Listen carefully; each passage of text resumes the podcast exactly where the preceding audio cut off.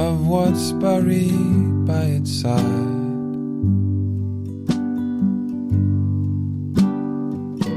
This is the death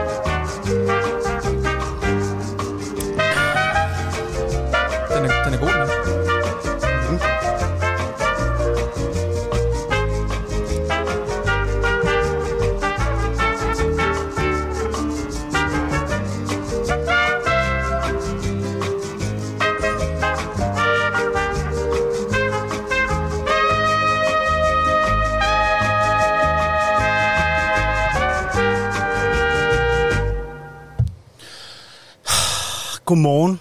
Godmorgen. Nu er klokken altså blevet Tre To. minutter over. 3 minutter over 10, og vi er i gang til sædvanlig tid. Simpelthen. Lige præcis som vi plejer. Hvor er det en skøn morgen i Skagen, Axel? Ja, det, jamen, det er en af de smukkeste morgener, jeg har set længe i Skagen. Er det ikke rigtigt? Jo. Jeg synes bare virkelig, at altså, det er... Det er faktisk bare lige præcis det, havde jeg drømt om, med at komme til Skagen og stå hernede og øh, spille Fandango i hele, Jamen, hele uge fuldstændig. 28 og sende radio hernede fra. Jeg synes fandme, det er skønt. Altså stå og beskue Ankers hus her, hvor vi står lige nu. Det røde, det grønne i græsplænen, og så de gule bygninger om bagved, det er simpelthen... Jamen, det, det er virkelig, virkelig dejligt. Ja. Øhm, hvordan befinder du dig? Jamen, øh, jeg har det godt. Jeg har faktisk sovet øh, ganske, ganske udmærket i, i nat, og øh, jeg synes, næsen har det godt af det hele. Jeg, jeg er jo lidt øh, ramt af det der sådan, pollenallergi, men jeg synes egentlig, jeg tog lige en, øh, en, en anlok her i morges, så, så alt kører. Og hvem er dig, Frederik? Jamen, er også udmærket. Jeg har faktisk også, øh, selvom at jeg har øh, ikke været så plaget af allergi, som jeg plejer dette år, Mm. så har jeg faktisk også mærket noget i morges. Og det fik mig bare lige til at, at tænke på, at altså, vi måske lige burde fortælle folk, hvordan det står til med pollentallene. Fordi at selvom vi er tæt på havet, og alle ved jo, at mm. vand det, øh, afleder pollen osv., osv., øh, så vil jeg bare sige til jer derude, der også sidder og har lidt, og det er simpelthen fordi, at græssæsonen er ikke gået over endnu. Ah, Græssæsonen er ikke gået over. Nej. Vi har et moderat øh, græspollental, der ligger på mellem 10 og 50 i dag. Så hvis den niver lidt i næsen, så kan det altså sagtens være Så derfor. er det derfor, ja. ja, Ja, det kan det virkelig godt. Øh, Og, vi og, kan, ja, men det er jo så også et trick, og hvis, hvis den nipper ekstra meget, så er det jo bare at søge mod vand. Altså et brusebad kan også tage det værste, men, øh, men tag det til stranden i stedet. Få lidt Ja. øh, saltvand på kroppen og sand mellem tæerne. Axel, kender du det med, at man på nettet falder over en video, som man, hvor man umiddelbart tænker, gud, hvor er du egentlig lidt belastende, dig der sidder. Jeg, jeg, i hvert fald, jeg, jeg får mange af sådan nogle motivational videos mm. i mit feed. Altså, du ved, det er rigtig meget sådan nogle unge iværksættere på en uh, 2, 3, 24, som ja, ja. øh, fortæller om, hvor tidligt de står op øh, og går i fitness, og så laver de tre CVR-numre inden Ja. klokken 10, og så skal de også på arbejde, og så klokken 17 laver de et nyt CVR-nummer osv. Altså alt det der, Ja. der er fucking meget Jamen, af det er jo det, man kalder på YouTube. Det er jo det, der hedder Rise and Grind-segmentet, der ligesom... Øh, det. Hvad hedder det? rise and Grind. Rise and grind. Det der med, at man står tidligt op, går ja. Tidligt i seng, og man bare grinder sine øh, forretninger hele dagen. Jeg ventede bare over den her video i dag, hvor jeg blev irriteret og lidt glad. Prøv lige at høre. Ja. Til to af mine venner. Godmorgen, venner. Og da jeg så fik en besked tilbage fra dem, så stod der godt nok ikke godmorgen, men det var en god besked. Efterfølgende fik jeg med det samme en besked, hvor der stod PS godmorgen. Det gjorde sådan, så mine tanker begyndte at rulle lidt, og jeg begyndte at tænke, tænk engang, hvor meget mit godmorgen egentlig betød, siden at personen havde tænkt over at skulle skrive PS godmorgen. Det er en god energi at give ud. Det vil sige, at man får også noget tilbage. Jeg kommer så kørende i min bil, som I kan se, jeg har vinduet rullet ned, jeg har soltaget af, og øh, der holder jeg tilbage for en mand, der kommer på en cykel. Fordi jeg har vinduet rullet ned, så kan jeg for det første se, det kunne jeg også uden, men se på hans energi, at han var glad, fordi jeg holdt tilbage. Men han sagde også, godmorgen. Godmorgen. Og det han. gjorde, at jeg blev helt høj. Det gjorde, at, eller gør, at jeg er helt høj lige nu. Det er bare for at fortælle det her med, at når man giver noget, så får man også noget tilbage. Så har du egentlig tænkt over at sige godmorgen til nogen i dag? Har du fået givet en morgenbesked ud til nogen i dag? Eller måske har du modtaget en morgenbesked. Kender I de der morgenbeskeder? Det er noget af det bedste at stå op til. Det er en god morgenbesked for nogen, man holder af. Så hvis ikke du har gjort det, Så sig godmorgen. Sig godmorgen til folk. Eller skriv en morgenbesked, så jeg er sikker på, at du får et godmorgen tilbage. Du får i hvert fald et kæmpestort godmorgen her fra mig, og have en rigtig dejlig dag. Hvor- Hvordan kan man sige så lidt på Godmorgen. så lang tid? Åh, åh, åh, altså? lige- Er det, ikke, jamen, er det ikke lidt dejligt? Jo, jeg synes, det er super fed energi, han sidder og sætter ud med vinduet, jeg kan kigge ud af, også selvom jeg har rullet det ned. Men du, kan godt, du kender godt, at man sidder og kigger på noget og føler sig sådan lidt kynisk og sådan, åh, hvor irriterende, ja. at du skal dukke op. Også fordi han ser jo sådan lidt, altså han er jo egentlig bare glad, Mm. Øh, og har nogle ret store briller på, og sådan, du ved. Men, han, han er sgu også så glad. Altså. Ja, jamen, jeg tænkte bare, da jeg sad og så det, hvor er du lidt, lidt belastende, men Ja. så kom jeg hurtigt til at tænke på, nej, ved du hvad, fordi han har jo ret. Jo, jo, altså det har han.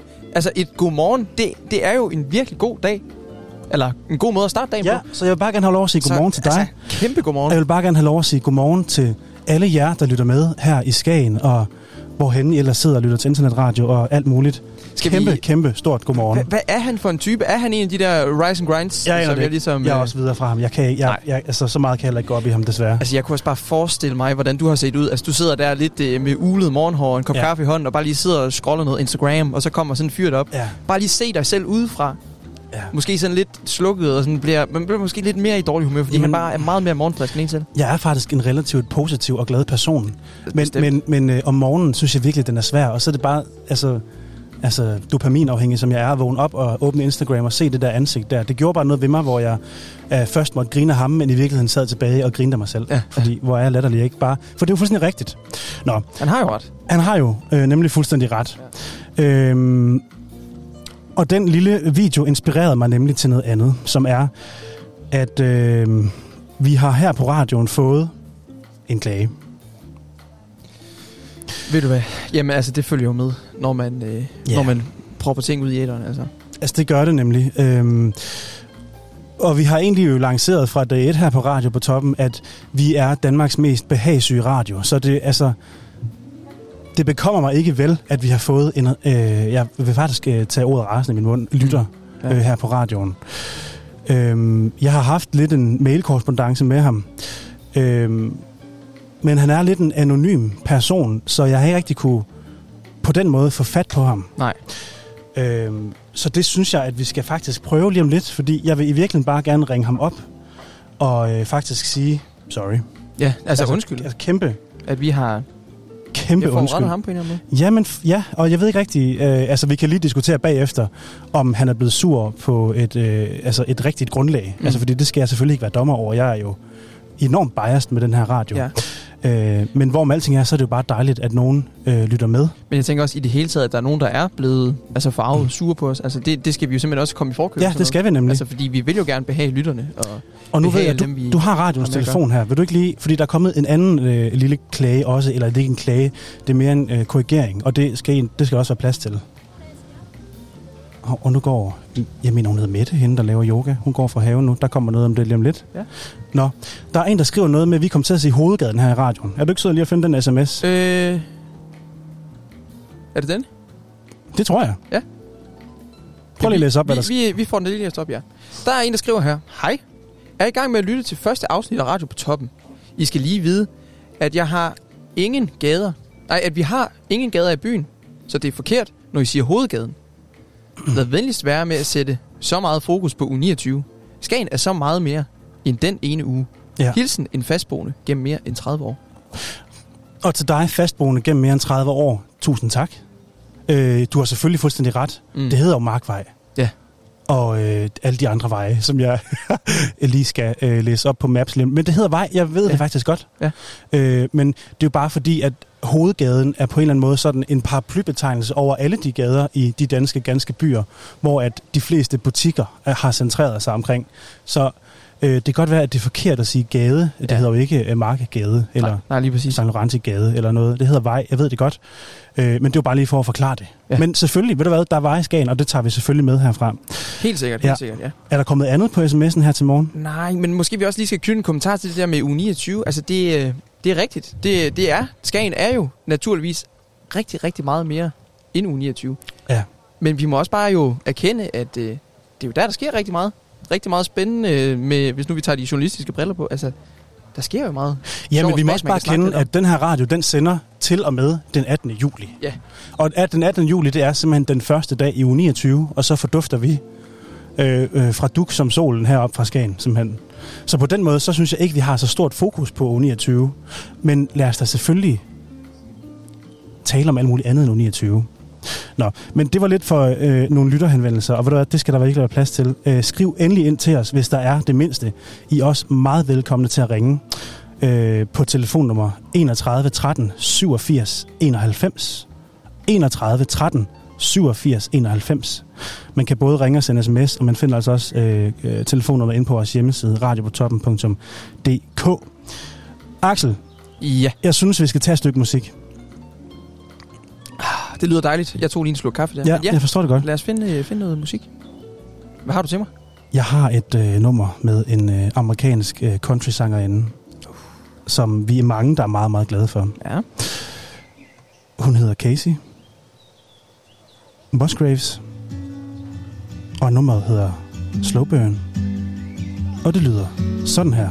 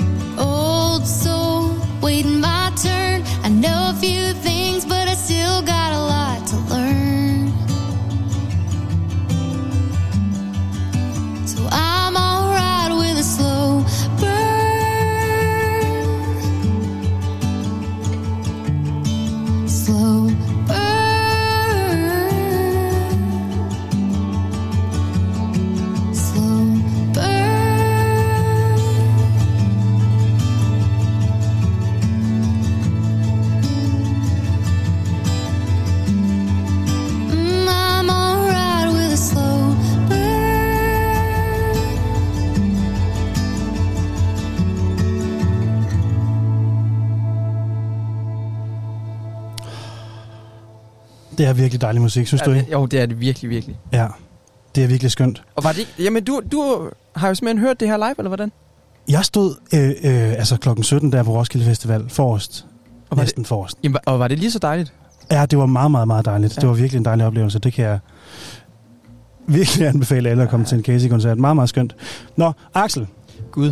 Jeg, jeg, jeg hørte det som Casey. Nej, Du nej, ved, ham der den danske musikant. nej, det er ikke Casey Nej, nej, Musgraves. godt, det er godt. Casey. Det er Casey. And she's very much from the south. Mm. Ja. Yes. Øh, jeg synes ikke rigtigt, at vi kan uh, udskyde det længere nu. Øh, vi bøjer nakken, og så skal vi altså til den her sag med den her øh, øh, utilfredse lytter. Nu vil jeg lade jer alle sammen selv vurdere, hvad øh, vedkommende her han er.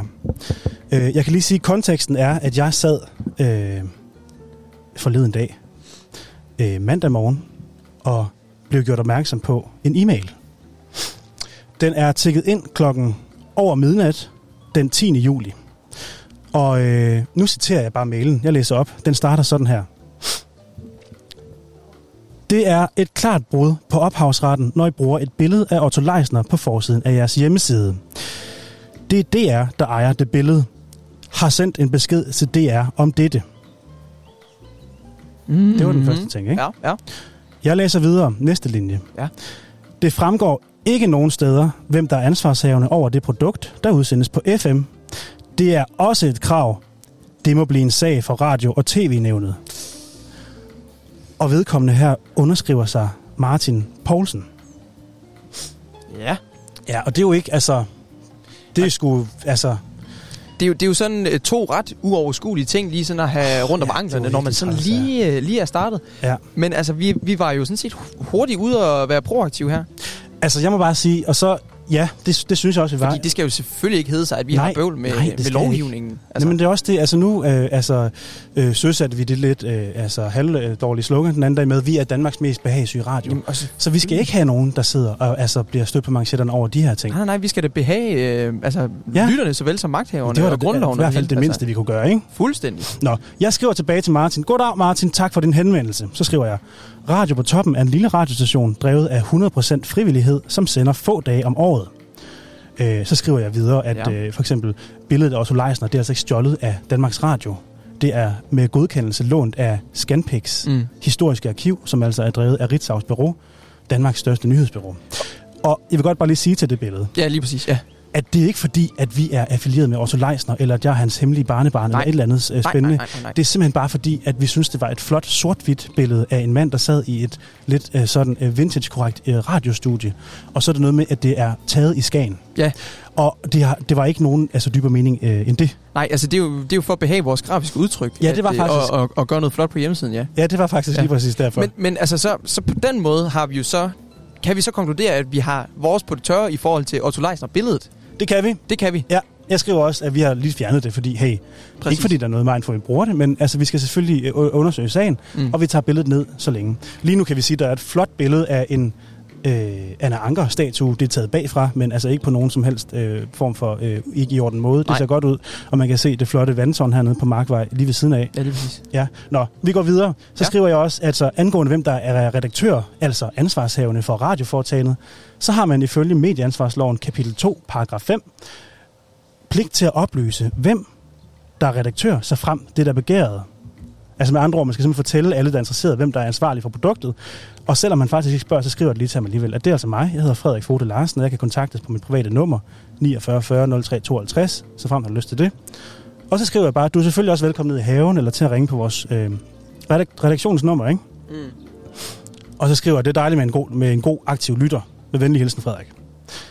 Og så skriver han, hvis, øh, billedet er fra Scanpix, så er det også et krav, at der under billedet er angivet kilde ophav, og det var der ikke, før billedet blev fjernet. Og så skriver han mere. Hvorfor bruges Otto Leisner? Du må da selv kunne tage et billede og lægge det på. Otto Leisner har da ikke noget med din radio at gøre, udopstegn. Og det... Vi er ikke færdige. Nej. Jeg orker ikke at lytte til den radio i lav, Nej, jeg tænker, at jeg nej. skulle lave her. Mm. Så er ikke aktiv lytter, skråstreg Martin. Men hey, altså... Det er, jo, altså, det er jo helt super duper. Men ved du hvad, det er heller ikke altid, man er for alle. Nej, nej, nej, nej. Og det synes jeg faktisk er fint. Men, men det er jo også, det er jo på en eller anden måde rigtigt. Jeg tror bare ikke, vi har overhovedet ikke tænkt tanken så langt, at Otto Leisner, han, jamen det er jo totalt rigtigt, han har jo ikke noget med den her radio at gøre. Udover, det kan, at det var et det kan han få, billede. hvis vi får fat i en eller anden form for altså, Ja, ja. arving eller sådan noget. Hvad Ja, ja, ved jeg? Ja. Nå. Okay, men Axel, der er lige et par ting med den her mail, vi lige bare lige hurtigt skal vende, Ja. fordi det er altså lidt specielt. Kom med det, kom For med det første, den er sendt over midnat. Ja. Det er et mærkeligt tidspunkt at hisse op over det her. Ja. Eller hisse op, jeg skal selvfølgelig ikke kunne sige, hvad han har gjort. Det kan være, det er helt fair. Men noget, jeg lige øh, hæfter mig ved, Ja. som gør, at jeg bliver interesseret i sagen her, det er, at denne her mail er afsendt fra en protonmail. Og det blev du simpelthen lige nødt til at forklare Ved til. du, hvad en protonmail er? Jeg, jeg har en, en, en anelse, men jeg tror måske, vi skal forklare lytterne. Ja. Og, og, og også inklusive mig. Hvad det En helt protonmail, altså altså protonmail-systemet, Ja. det er et mailsystem, som er øh, krypteret, og som er udviklet af CERN. Af Og CERN? CERN, CERN, det er de der... Øh, Altså dem der med atomerne. Og Ja, præcis. Det er de Wow. der helt altså, øh, va- vanvittige videnskabsmænd nede. Hvorfor har de skulle bruge en krypteringsmail til at lave sådan et forsøg? Er det for, at der ikke er noget, der Ej, jeg ved det ikke, men det er også det derfor. Det er Ja. det, jeg undrer mig. Øh, altså, fordi så vidt jeg ved, så er det kun altså, øh, graverjournalister, der skal øh, kommunikere meget, Ja. meget sikkert med deres kilder, der bruger protonmail. Og så er det sådan nogle øh, sammensværgelsesteoretikere, Mm. mm. øh, konspirationspersoner. Og jeg ved ikke, hvad for, en, øh, hvad for en gruppe af de to, som ham her, øh, Martin, han falder ned Nej, i. nej. Det kan jo godt være, at han selv er undersøgende journalist, og det bare er, du ved, altså et, øh, en professionel bekymring, han har vedrørende ja. vores radio. Ja, Jamen lige præcis. Altså enten kan vi konkludere, at han er gravejournalist, han arbejder på CERN, eller han måske ikke er så interesseret i, at vi finder ud af, hvem han er. ja eller er den kriminelle underverden, men det tror jeg nu dog ikke. Nej. Nå, men, og vi kan jo ikke finde ud af, hvem det er, men jeg har altså på øh, de gule sider alligevel været lidt i, i, i søgeren, og jeg har fundet en, der hedder Martin Poulsen, der bor på Skagen Landevej. Ja. Øh, jeg siger ikke lige nummeret, men, øh, og han har altså en del telefonnummer tilknyttet til øh, sin adresse. Ja. Jeg aner ikke, om det er ham, Nej. men jeg, jeg øh, har bare lyst til lige at prøve at ringe, fordi at Ja, og hvis... lige komme med den undskyldning. At, øh, altså. ja, præcis. Ja, Ja. Altså, fordi så kan vi jo lige sige, ved du hvad, undskyld, og Ja. vi, det er ikke noget, og vi sender en buket blomster, og øh, du kan komme ned og få en snak, hvis Ja. det er sådan noget, ikke? Lad os det, lad os Godt. det. Så nu prøver vi lige at ringe til et af de her mange telefonnumre. Jeg tror, der er en 6-7 stykker.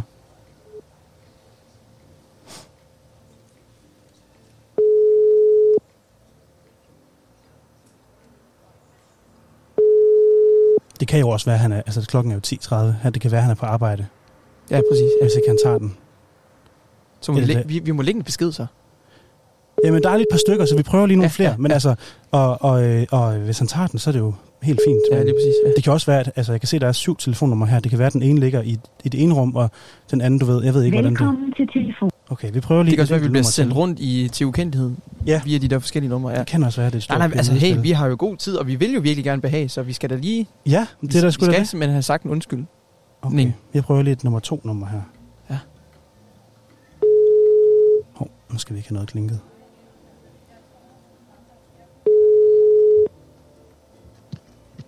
Det er Martin. Goddag, Martin. Du taler med Frederik. Jeg ringer fra Radio på Toppen, som er en lille lokal radio i Skagen. Øh, ja, Goddags. Øh, du hedder Martin Poulsen. det er korrekt. Er det sådan, at du har sendt en, øh, en e-mail til radioen her, hvor du har været lidt Øh. utilfreds med nogle ting? Det er bare fordi, at du er den eneste, jeg kan finde i området, der hedder Martin Poulsen, som vedkommende fra den mail også hedder. Øh, nej, hvad, hvad for en mailadresse er den sendt fra? Nå, okay, den er sendt fra en, øh, en mailadresse, der hedder martinvr, og altså Martin med tital, så sådan martinvr, Ja, snabelag, protonmail.com. nej, nej. Det er ikke dig? Nej, nej, nej. Nå, Nej, nej, det er det ikke. okay. Du har måske slet Øh, ikke en protonmail. Overhovedet ikke, nej, nej, nej. Nej, okay. Slet ikke. Altså, og jeg hører ikke Radio Skagen, så jeg, jeg ved ikke lige, hvad jeg skulle proppe mig over. Nej, okay, det, det kan også øh. Øh. måske være svært at finde ud af, men det var bare, vi havde fået en meget, meget sur mail fra, fra en, der, der kaldte sig Martin Poulsen, og du var du altså den eneste, der er gået op. Øh, øh, Jeg ved, der er en malermester, der hedder Martin Poulsen her i Jørgen. en malermester. Ja, Malermester Martin Poulsen. ja. Okay, hvordan kender du ham? Nej, overhovedet ikke. Slet Okay. ikke. Øh, og så ved jeg, der bor også en, jeg, jeg har gået på skole med en, der hedder Martin Poulsen, som bor i Voskov eller sådan noget. Okay. Vi har Så, lige en, en men- medarbejder, der noterer her, ikke Axel? Okay. Ja. Øhm, og hvis nu jeg siger Martin VR, altså VR kunne være nogle efternavne, altså øh, Jeg er fuldstændig blank. du er fuldstændig blank. Ja. Okay. Ved du hvad, vi, jeg vil lige forsøge at ringe videre til malermesteren, fordi vi skal ikke, øh, hvis vi kan opklare det her, så vil det være dejligt. Men øh, du er, du er, det, var, det var godt at høre, at det ikke var dig, der var blevet sur. Øh, og så vil jeg bare sige til dig, at øh, hvis du har lyst, så kan du altså fise lige ind på radiopotoppen.dk og lytte med, hvis du ja. Har lyst, når vi øh. Okay. søger videre efter Martin Poulsen her. Ja, Øhm, Martin, tak fordi du tog telefonen. selv tak. Du. Ha' en dejlig dag. Hej, Hej. i lige måde, hej. Okay. Det var ikke ham? Nej. Okay, Han lød i hvert fald øh, lidt, lidt rundforvirret over, hvorfor vi, Ja. øh, hvorfor vi kalder ham på den måde. Ja. helt klart. Okay, men det er heller ikke noget, jeg gider at bruge meget tid på det her, men jeg vil bare lige undersøge det, fordi det virkede bare så oplagt. Ja, ja. Men vi har fået et par leads. Det kan være, at vi lige skal gå videre med det på et tidspunkt. Ja. Øh, Hvad var men det? En, en, øh, en malermester i Jørgen simpelthen, Det var en malermester der i Jørgen. Martin Poulsen. Yes. Ja, okay. Yes, yes. Og øh, så var der også en i Våsgaard. Jeg kan ikke lige huske, hvad han var. Men han var altså også øh, der og hed det. Ja. Øh, og det kan jo sagtens være en af dem. Ja. Nå, Axel, lad os øh, lige tage et øh, stykke musik mere. Ja. Jeg har noget godt klar til dig. Det lyder dejligt. Og til alle jer, der lytter med. Og det er... Øh, det er noget godt gammelt. Det er noget dansk. Uh, yes. Øhm, og jeg tænker også, at det her kan være lidt et plaster på såret for ham, øh, den halvsårede øh, lytter, Ja. øh, som til synligheden går op i god gammel dansk kultur og sådan noget, ikke? Mm. Ja, Fordi ja, lige præcis. præcis. Ellers så vil man ikke blive så ophidset over det, nej. Nej. Eller ophidset, han, han, det er jo nærmere en i rettesættelse, kan man Ja, sige. det var en i rettesættelse. Ja, ja, Ja. Så med dette, her kommer Otto Brandenburgs noget om helte. Livet er en morgengave, sjælen er står krokus i min have, og der står øller på mit bord. Under himlen hænger lærken, som et fjernt bevinget frø. For en lærke tænker hverken på at kæmpe eller dø.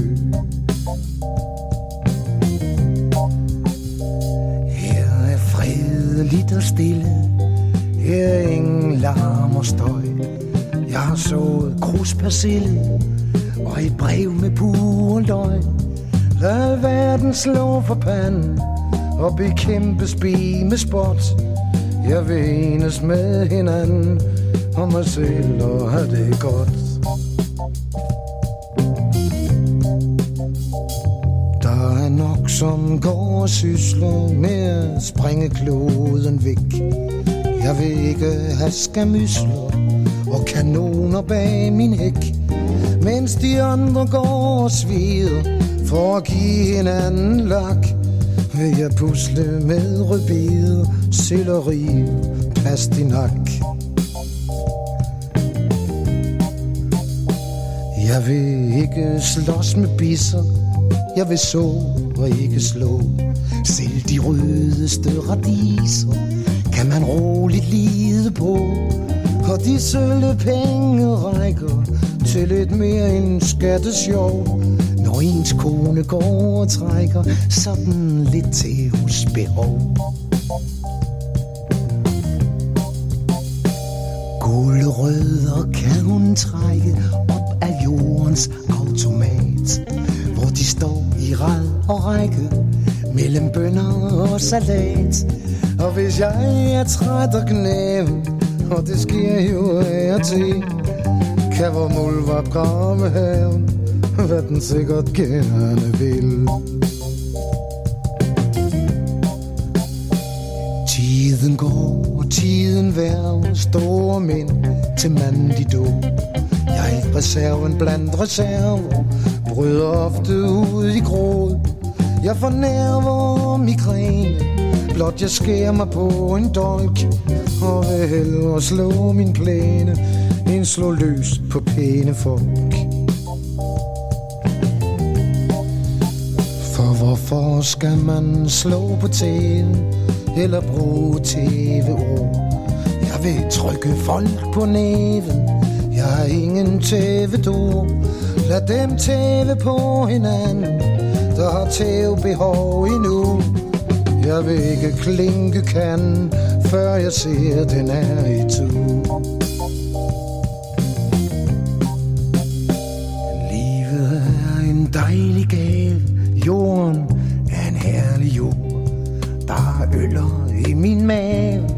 Der står krokus på mit bord.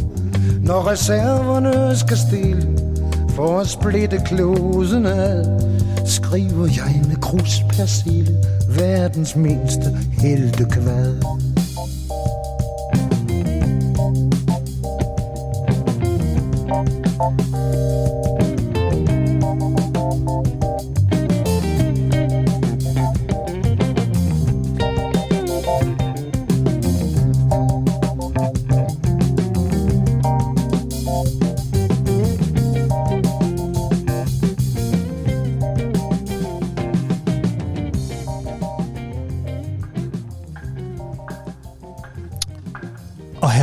Otto Brandenburgs noget om helte, altså. Ej, dejligt stykke Det, musik. det er virkelig et dejligt stykke musik. Bam, bam, bam. Axel, du har været lidt på nogle, øh, nogle nyhedsmedier her til morgen, har du ikke? Jo, det har jeg. Ja. Altså, der, vi bliver simpelthen nødt til at snakke om øh, et monster i Skagen. Et monster i Et Skagen. monster i Skagen. Da jeg øh, satte mig på min kildemotorcykel og skulle cykle herop øh, for at gøre klar til en dejlig sender med radio på toppen, så skuer jeg ud over de gule bygninger. Ja. Lige hen ved Spar, nede på Splidsvej. Og der ser jeg ude i horisonten det største skib, jeg nogensinde har set. Okay. Der er simpelthen kommet kæmpe stort flådefartøj til Skagen, mine damer og herrer. Det er faktisk øh, rekord. Er det en fiskekutter, du har set? Det er ikke fiskekutter. Okay. Det er et stort krydstogtskib. De har jo efter- efterhånden eller samme størrelse. Ja, det har du fuldstændig ret i. Men det her krydstogtskib, det er Skagen rekord. Nå, Der har aldrig nogensinde været så stort et krydstogtskib, okay. der ligger til kaj i Fortæl Skagen. mig mere. Det hedder Ada Nova, Ada Nova. og det er 337 meter langt. 337 meter Hold langt. da ellers op. Det er tre, tre og nogle fodboldbaner. Jamen, Det er helt Det er sindssygt. virkelig langt. Det er, øh, det er nogen, der hedder Ada Cruises, der har det her skib. Og øh, det Ada, ligger... Ada Cruises, undskyld, er det dem, som for nogle år siden forliste øh, ikke nok med en, måske to-tre gange nede i Italien? Uha. Nej, den søger vi altså lidt på, fordi Ja, ja, vi skal fordi ikke have noget... Altså, Vi skal ikke have noget bøvl der, men, men, men der har helt klart været noget med nogle krydstogtskib, og især nede i de italienske Jeg synes bare, det er bekendt. Nej, men det, Nej. det var, var det ikke det der, der tippede om på siden? Undskyld, det var Øh, kost. Fuck det. Det Undskyld, finder vi ud af senere. Ja. Beklager. Hvis nu man skal ned og have syn for sagen og se dette monster af et skib, så vil det altså ligge til kaj mellem 8 i dag og til klokken 8 i aften. Så man har lige små 12 timer til at komme ned og beskue deres skib. Det vejer 183.000 tons. Altså, 183.000 tons. Det er ligesom, når man hører, at nogen Ja. har snydt ind i en bank med nogle tal. Altså, det er alt for meget, til jeg overhovedet kan forstå Jamen, jeg, jeg kan slet ikke begribe, nej, hvor meget vægt det egentlig er. det. Er 183.000 ton? Ja. Okay. Det er 183.000 elefanter.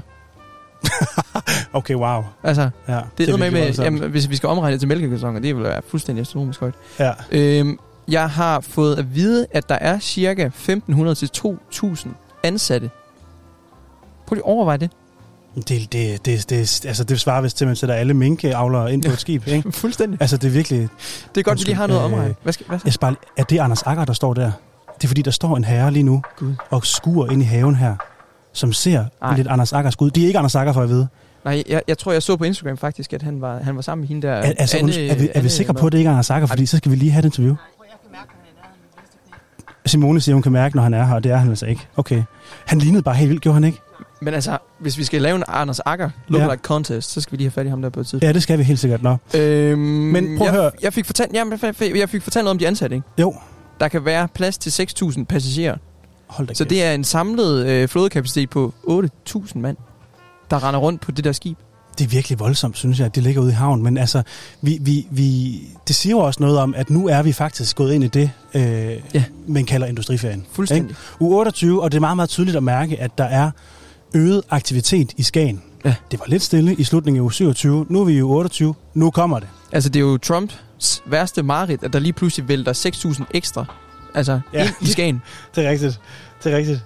Øh, øh, jeg tænker også bare nu, altså vi har øh, alle de her ekstra mennesker i Skagen, Ja. og som skal på en eller anden måde passe på sig selv og hinanden. Ja. Øh, så jeg synes lige, at vi skal øh, ringe til livvagten.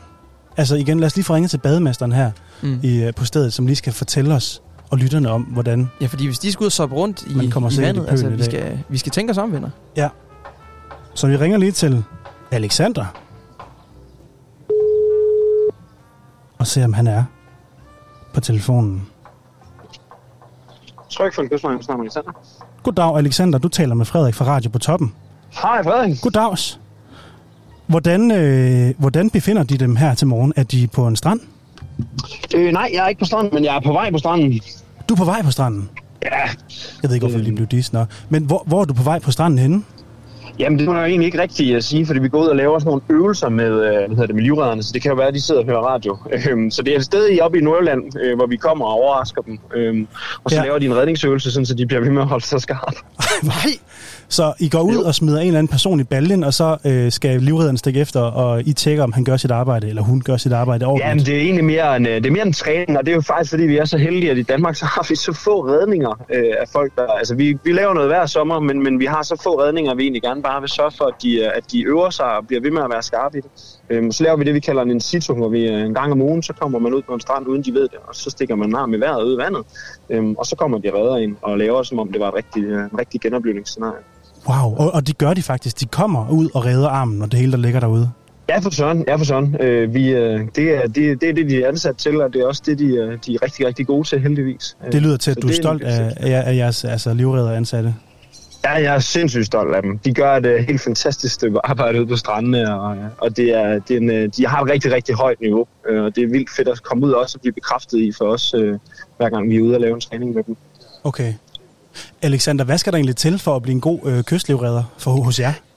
Jamen, øh, der skal, der skal øh, noget, altså det er et stort ansvar, man står med, så det skal man kunne bære på sine skuldre. Øh, og så, øh, så kan vi faktisk, øh, så har vi øh, folk fra alle, fra alle øh, typer af, af vandglæde, øh, ligesom øh, med baggrund i, øh, i nogen i super, nogen i, øh, nogen i svømning og nogen i øh, noget andet vandsport, og nogen kommer også helt udefra og tænker, at øh, det her førstehjælp kunne være sindssygt spændende at blive god til.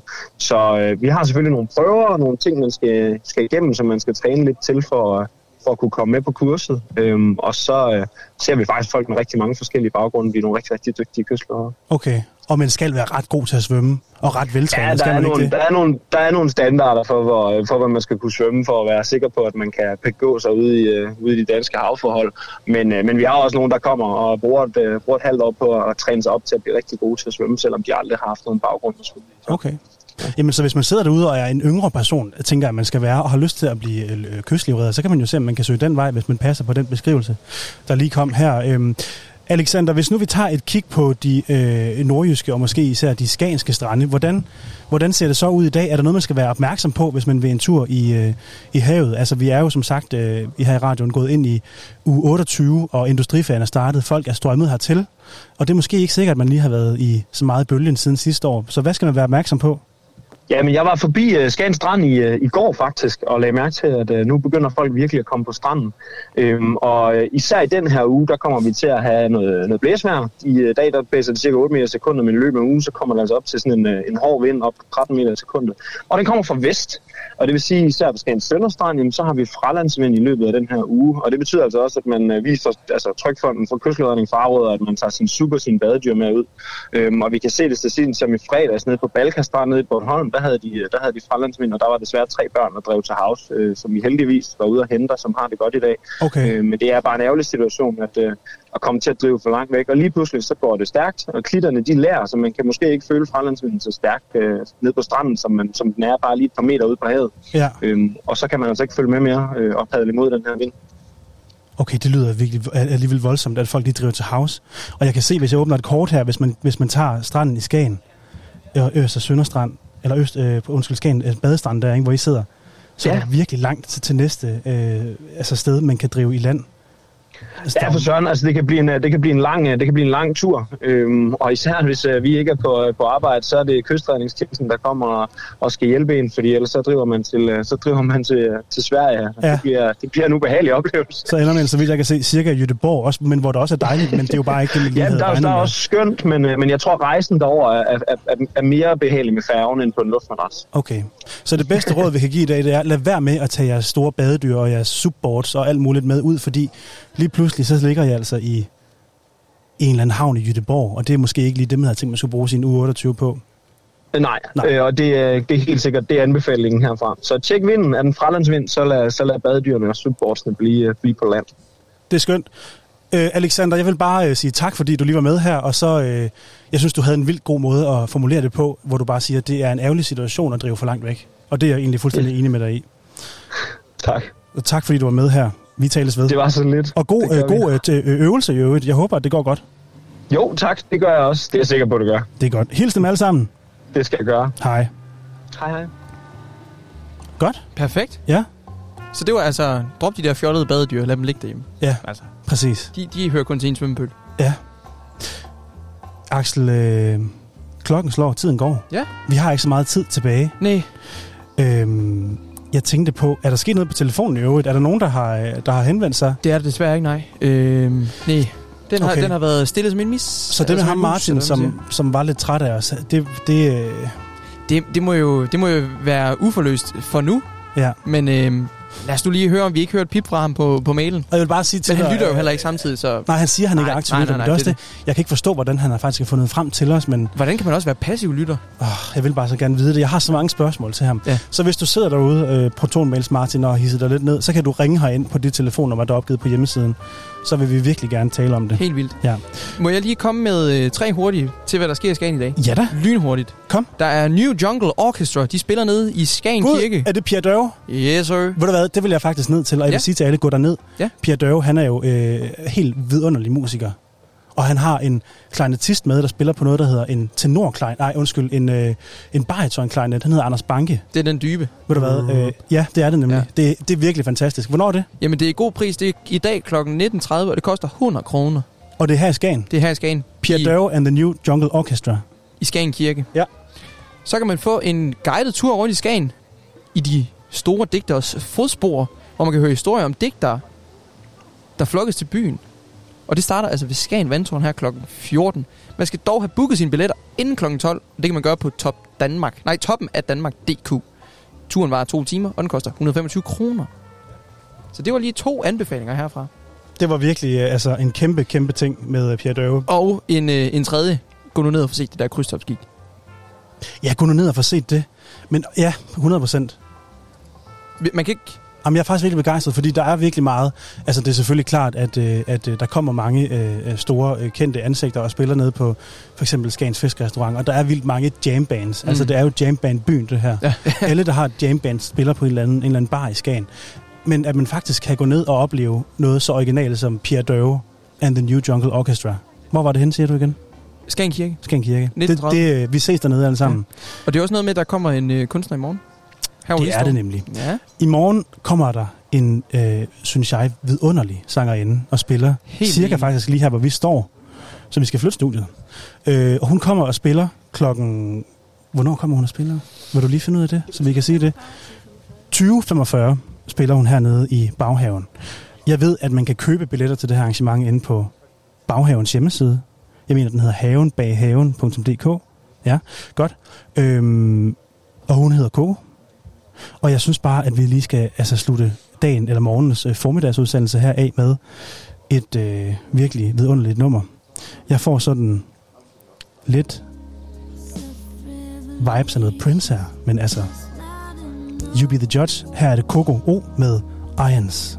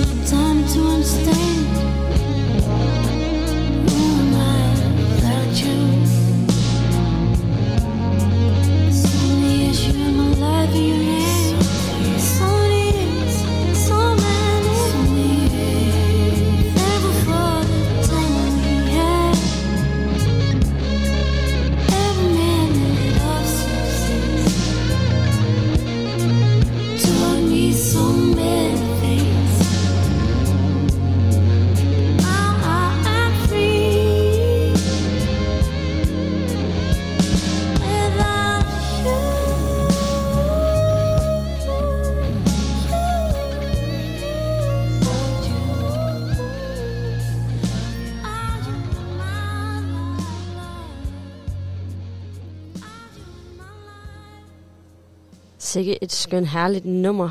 Øh, jeg, jeg er der jo så desværre ikke i morgen, men øh, jeg kan næsten ikke vente på jeres vegne, når I skal høre KKO. Men øh, det er jo så ikke det, vi skal snakke om lige nu. Det er noget andet, og også lige en ekstra tilføjelse til det her kulturprogram, som Axel lige har snakket om. Øh, det er, at du også hernede i baghaven hver tirsdag og torsdag kan komme ned til noget morgenyoga, udendørs morgenyoga her i den skønne have foran Ankers hus. Og kan det blive mere idyllisk? Nej, det tror jeg ikke, det kan.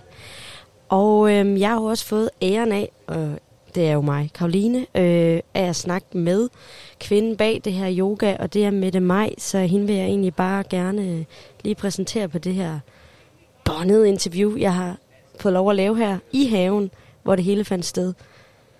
Så jeg synes bare, at det starter vi med at lægge ud med herfra. Kan du ikke bare starte med at lægge ud med, øh, hvem du er, og hvad du laver her i baghaven? Jamen, jeg hedder Mette Maj og er yogalærer her i baghaven hver tirsdag og torsdag fra klokken halv ni til halv ti. Ellers fungerer jeg som kulturformidler på Skagens Museum. Det vil sige, at øh, jeg er med i omviserteamet, der fortæller øh, om værkerne på museet og i kunstnerhjemmene.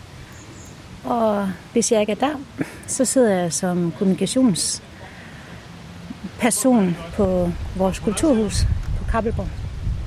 Og så ved siden af alt det her, der har du så det her yoga. Det har jeg. Så du er yogaunderviser. Det kan du tro, jeg er. ja. Og hvordan opstod den her idé lige med, at der skulle være yoga i baghaven? Jeg vil så sige, du baghaven kom jo sidste år, så der var vi her allerede. Vi var, eller da jeg blev færdig som yogalærer, og samtidig nærmest blev ansat som kunstformidler på museet, så fandt jeg det her idylliske sted og tænkte, at den have den skulle udnyttes til lidt mere. Og hvem ville ikke gerne starte dagen sådan et yndefuldt sted midt i byen og stadigvæk fredfyldt.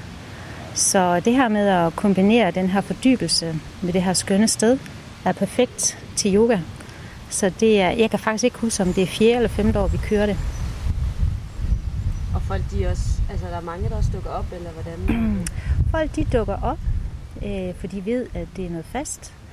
De læser også, øh, hvad der sker, og så får det at vide. Og de lokale benytter det også meget. Det er yoga forskellige steder om morgenen. Øh, der er også en masse yoga nede på stranden. Men øh, jeg er den eneste, der gør det her i Ankers have. Så hvis man ikke er til strand, så er man til have. Og hvilke typer er det, der, der kommer her? Det er alle. Jeg, der er haven, den rummer alle. Øh, det kan øh, være store som små, øh, yngre som ældre. Så der er ikke nogen alder på, og der er heller ikke bestemt udseende eller noget som helst. Nej, og det er sådan, er det, men er det både sådan også turister eller lokale? Og hvordan? Jamen lad os se i dag. Hvor var vi 20 styk, og det var sådan... En tredjedel var måske lokale, og to tredjedel var turister. Men også turister, der ligesom ja, kommer år for år og, og besøger stedet og har den fornøjelse at starte dagen perfekt, som de siger. Nu når de her lokale, jeg, jeg går ud fra, at øh, det her det nok kun er en sommerting. Man kan jo ikke rigtig stå herude om vinteren i, i haven og dyrke yoga. Øh, hvor skal de så hen og have... Ja, det er et godt spørgsmål. Jeg vil ønske, at jeg kunne sige, at jeg havde mit eget sted. Det har jeg ikke endnu. Jeg havde håbet, men øh, må ikke, det sker noget i løbet af det her efterår et eller andet sted i Skagen. Men ellers har jeg haft øh, hold forskellige steder. Øh, blandt andet i den lokale gymnastikforening, GF 76, hvor vi har været øh, diverse steder rundt forskellige steder i byen, hvor jeg har haft nogle hold. Så har jeg været andre steder i byen også. Men det her med at få sit eget sted og drive sit eget sted, det er, der kan jeg godt mærke, at der vil jeg gerne hen. Så jeg søger øh, og finder måske et lokale eller ej. Så det er faktisk lidt drømmen at kunne få... Jeg ved ikke, om det er drømmen, men det er det der med at gerne have et sted, hvor man kan kalde sit eget, men også det her med, at er et sted, hvor man øh, kan gå lidt mere i fordybelse med yogaen, og hvad den kan tilbyde, men også et sted, hvor man har sine rekvisitter og kan dele ud af sin viden. Hvornår opstod den her gejst øh? Jamen, jeg tror at faktisk, den altid har været der. Øh, og så var det sådan cirka for en otte år siden, at jeg begyndte virkelig at interessere mig for det, og begyndte at gå i gang. Og lige så stille fandt jeg ud af, hvilken uddannelse jeg skulle tage. Så jeg har en 220 timers uddannelse bag mig, plus en 100 timers øh, uddannelse i nogle forskellige stilarter.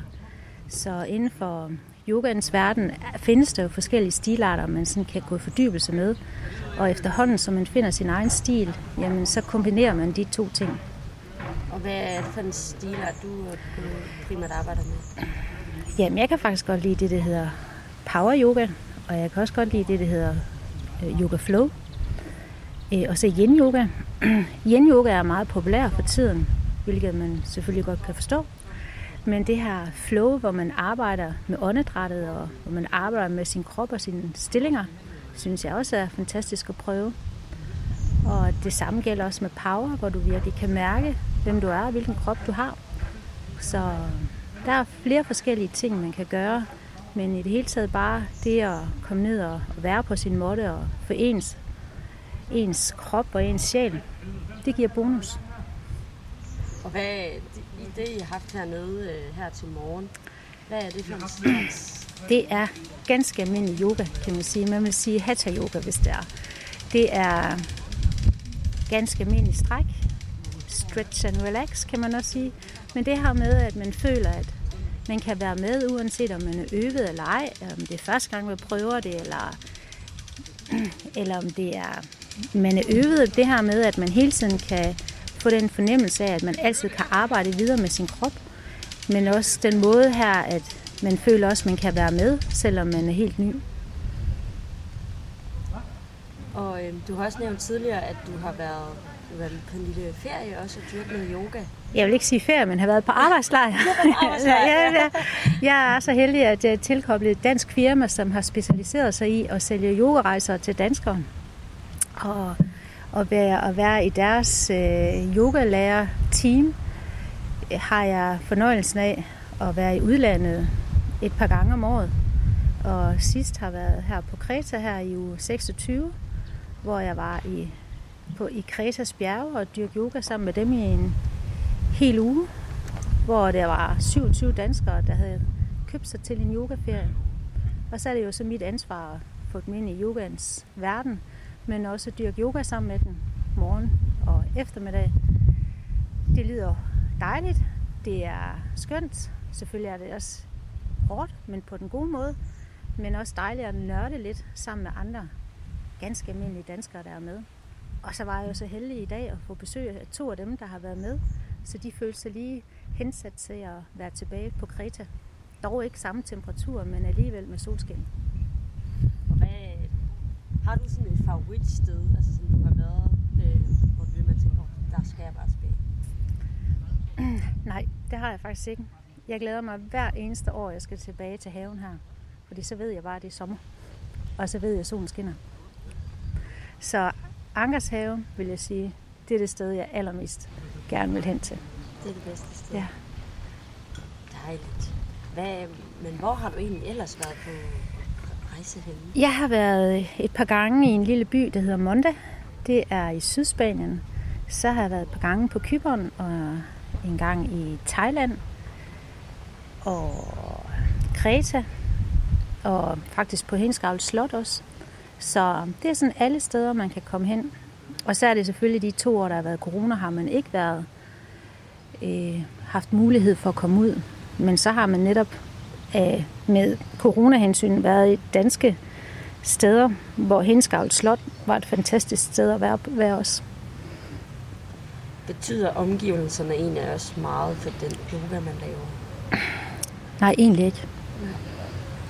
Øh, for at være ærlig, nej. Hvorfor ikke? Det er, du kan faktisk styrke yoga alle steder. Det du kan gøre det, du kan stå direkte ud fra sengen i dit soveværelse og tage yogamåtten frem og dyrke det der. Men det giver selvfølgelig bonus ved, at man har en fantastisk lækker udsigt, eller et fantastisk dejligt solrigt sted. Eller hvor man kan sige, at der er et sted, hvor alle tingene, du skal bruge, er der. Men generelt vil jeg sige, at man kan dyrke yoga alle steder. Så det her med, at det skal være flot, og det skal være super dejligt og super varmt, det er ikke det absolut øh, Det skal det ikke absolut være blot for at dyrke yoga.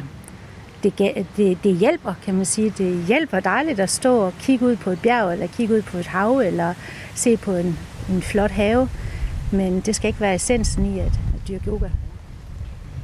Kan du så enten bedst lide at sådan enten være indenfor eller udendørs? At være udendørs, det er at foretrække. Men der er jo tidspunkter på året, hvor man simpelthen bare ikke kan være udendørs. Og, men det her med at være udendørs og mærke naturen og mærke det her med, øh, hvordan kroppen den, øh, den arbejder med naturen. Hvordan du kan mærke vinden, hvordan du kan mærke varmen fra solen. Og det har med, at man bare giver sig tid til at være på sin måtte måske, og bare ligge og kigge op i himlen og se formationerne deroppe. Øh, det gør den helt specielle oplevelse at være udendørs. Øh, også fordi man bliver mere nærværende øh, i naturen. Man lytter mere, man hører mere. Øh, fordi tit og ofte i yogaen, der ligger det jo med lukkede øjne. Og så kan man sige, at din synssans den er lukket, men så er din høresans åben. Man kan også godt lidt høre det her susen i bladene og på træerne. Altså det må da være så idyllisk at blik. Det er det også. Det her med, at man bare kan hengive til sig selv, og lige få den time for sig selv, og ligge sig ned i en have og lytte til lydene, der er, og lige så stille mærke også, at der kommer liv jo længere hen man kommer i yogatimen. Vi kan starte helt stille, og så kan vi jo godt mærke, at der kommer folk gående forbi, og folk, jeg kan se, at folk de standser og kigger, øh, men dem, der ligger på måtten, har jo ikke en fornemmelse af de folk, der går forbi en, eller forbi dem, at de stopper op og virkelig tænker på, wow, det ser godt ud. De ville da ønske, det var dem, der lå nede i måtten i stedet for. Men det her med, at folk de lige giver sig selv lov til at tage det break og tage en god start, det betyder meget. Nu lader jeg mærke til, at der ikke var noget musik. Er det øh, en heller ikke en nødvendighed? Jeg synes, det ville være synd at have musik i naturen. Øhm, det kan man altid gøre, når man er indendørs. og dem, der kender mig, og dem, der ved, at jeg, der har dyrket yoga sammen med mig, ved, at mus- musik betyder meget for mig. Øhm, det gør det bare ikke udendørs. Det er musikken. Det er naturens egen musik, du her lytter til. Som du selv siger, blæsten, fuglene.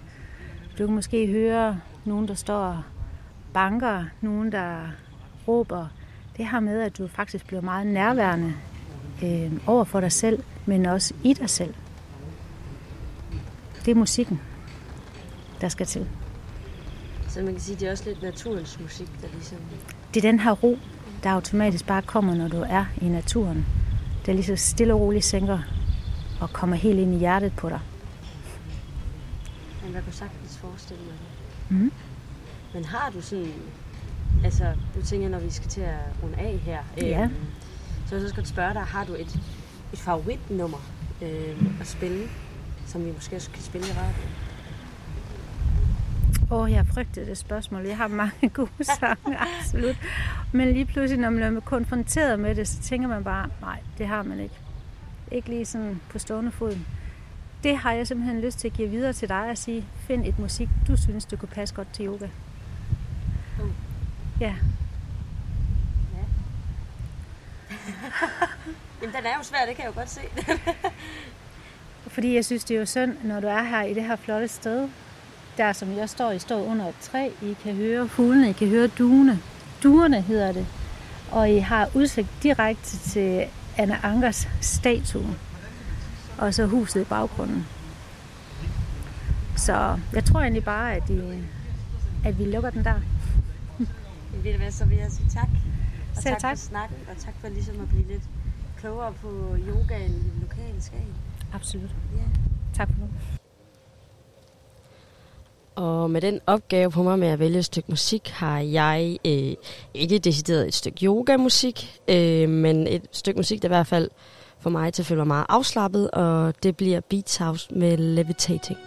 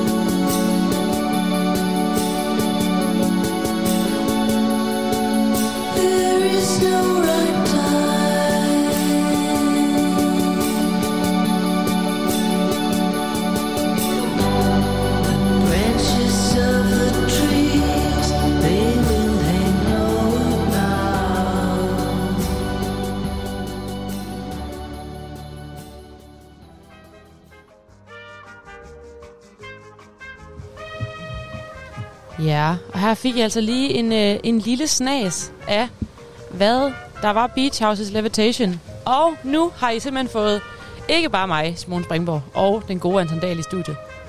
Hej, hej, jeg har også... Godmorgen. God Vi har simpelthen også fået så fint besøg herinde.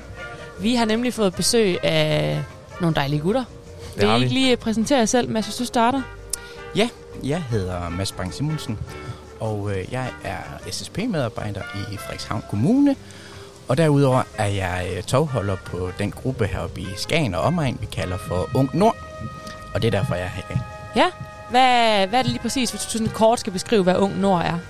Jamen, Ung Nord er en øh, gruppe af unge mennesker, som arrange- laver arrangementer for andre unge mennesker. Altså sådan ung-til-ung-princippet. Ja. Og hvor længe har du været involveret i det? Det har jeg. Jeg blev ansat i SSP i november, mm. og har været sådan lidt uh, on-off, også før jeg faktisk blev ansat i SSP. Så, så jeg har været med ind over i, i nogle år efterhånden. Ja. Er du, øh, er du skavbro, eller hvor er du øh, oprindeligt fra? Jeg er jo Frederikshavner, men det er jo ikke Nå ja. ja. det, man går og, og Siger heroppe. praler, Nej. praler mest af heroppe, men jeg bor heroppe nu. Ja. ja. Dejligt. Og du er ikke kommet alene? Nej. Vi er simpelthen fuld hus i studiet i dag. nogle af de unge med. Ja. Jamen, øh, jeg hedder Lasse, og jeg er også med i dag. Øh, og jeg er så en af de unge, der er med i Unge Nord. Øh, en af de unge, der har været der længst tid, sammen med min kammerat Philip her, som også har været med. Ja, så lige hej, Philip. Ja, hej, jeg hedder Philip. Øh, Jeg er også heroppe fra sammen med, øh, sammen med Lasse. Øh, og vi er jo boet heroppe hele vores liv. Så øh, vi er rimelig naturelt, at vi er med i det her faktisk. Er det noget dejligt dialekt, vi har fået studiet af? Ja, det er godt. skønt. Det er passer, så godt. Det passer godt til mig. Det har vi ikke haft nok af. Nej, vel? Nej, ja, men det, det kan man ikke få nok af. Så vil jeg spørge, øh, jeg vil starte med at spørge Philip. Øh, hvordan er I kommet ind i, øh, i Ung Nord? Altså, hvor, hvor, hvor møder I Mads hen? Hvem, hvem er Mads? Øh, vi startede med at møde Mads, øh, dengang han stadigvæk var lærer på Skagenskolen. Ja. Hed det også på det tidspunkt. Øh, hvor vi blev spurgt efter, var det eventholdet? Ja. Øh, vi havde et hold, et øh, valgfaldshold på folkeskolen, hvor vi lavede sådan nogle events. Mm? Hvor gammel er du der? Øh, jeg er 19. Jamen, dengang du møder Mads. Hvor gammel er Nå, du der? øh, hvor mange? Det var i tilbage i 8. klasse, det er jo 5 år siden. 4 år siden. Ja. ja det var nok været en 14-15 år. Ja. 14 år. Ja, tror jeg. Og du har været med lige siden? Jeg er med lige siden. Du har været med lige siden? Fem år? Fem år. Stærkt. Det er lang tid. Hvad med dig? Lad os det samtidig. Øh, ja, deromkring, men jeg kom så ind på det en lidt anden vej fra, fordi jeg havde lavet lidt arbejde igennem Frederikshavn Fælleslevryd, mm. hvor jeg så kom i kontakt med en, der hed Vibeke, der så kontaktede mig og hørte, om, om det var noget, jeg ville være en del af. Og så på den måde kom jeg så ind i det, øh, og har også været med lige siden. Mm. Men, øh, men samme, øh, samme årstid, vi startede. Og hvor mange unge er I med i øh, det her Unge Nord? Jamen lige nu der er vi en 10-11 stykker omkring, der, der dukker op. Ja, som er med til at som arrangerer, Lige præcis, ja. som står bag det hele. Mads, du siger det her med, at det er, at det er tanken, at, at det skal være ung, der laver aktiviteter for andre unge. Yeah. Hvad er sådan grundtanken bag det? Altså, hvad, hvad vil I gerne have ud af det? Det er jo sådan, at når vi voksne, vi, vi tænker, nu skal vi simpelthen lave noget for, for de unge, og så sætter vi os ned og tænker, uhu, vi tror, vi lige, nu har vi lige fundet det, de unge, de gerne vil have. og så ender det jo med, at det som regel altid flopper. Fordi det der med, at voksne skal finde på, hvad det er, de, ja, de unge de vil have, det går som regel altid ikke særlig godt. Så, så vi er jo egentlig, og det, det giver jo egentlig lidt sig selv, men, men jeg er i hvert fald meget optaget af det der med, at, at det er de unge, vi skal, vi skal høre. Det skal ligesom vokse op nedefra, så, så det giver bare succes på en helt anden måde.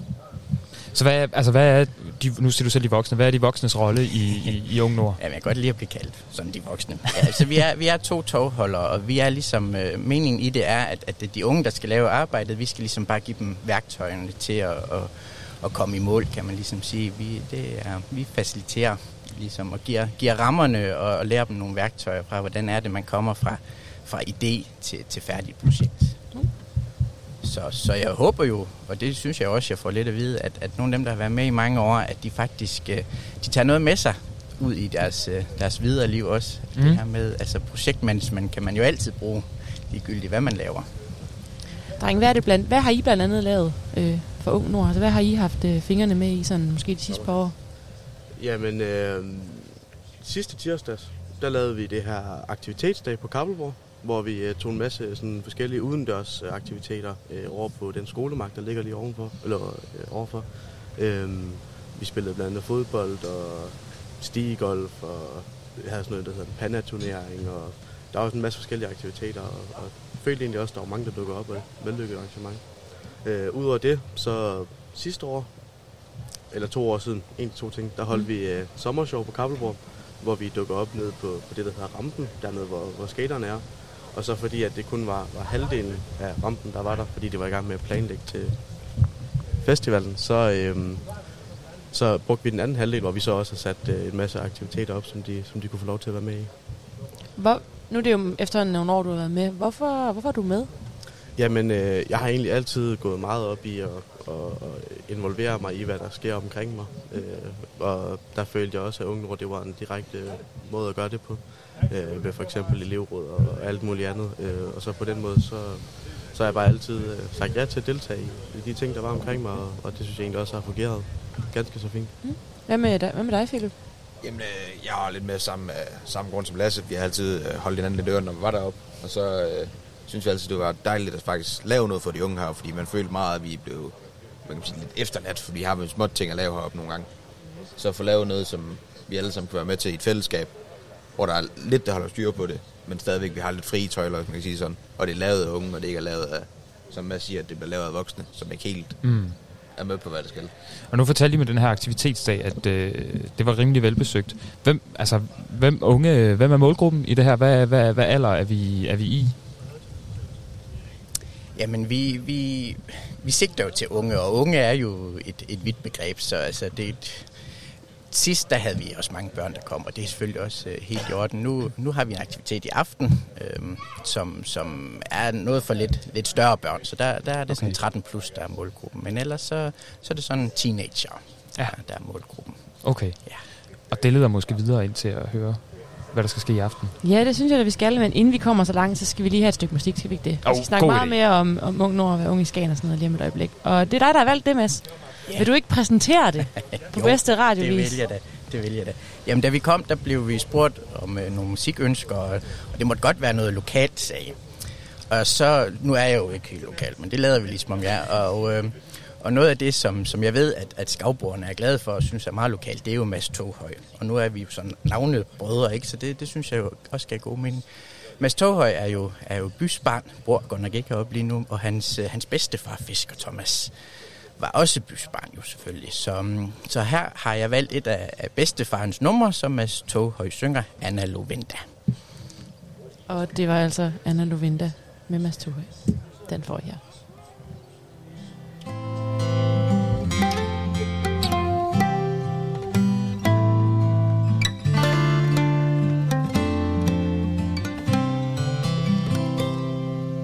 Anna Lovinda sov sødt under stjerner, sov sødt under stjernerne du. Der lyder en sang fra de skumhvide bølger, dyst kan du høre det nu. Anna, Anna Lovinda, kan du høre det nu. Der kommer en skude med slukte lanterner, så sødt under liljer i nat. Der spejder en sømand fra rækken derude, og skipperen står ved sit ret.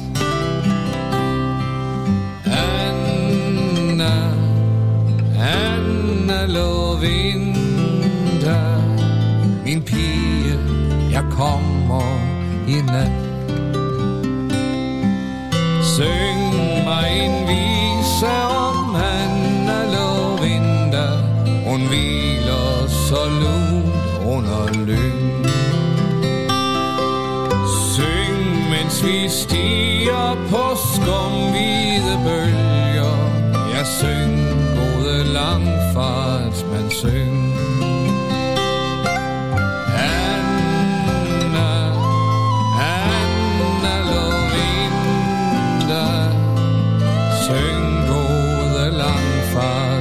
syng.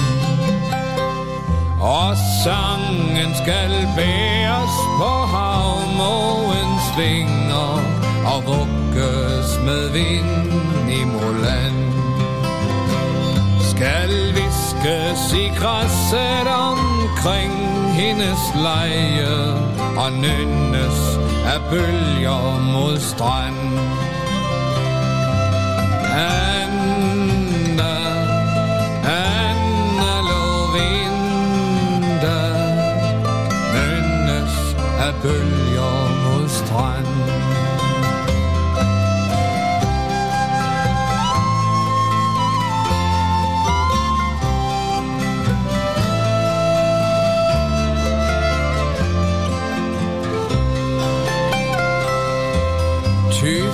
Kan du høre det, Anna Lovinda Snart søger en skude sin havn.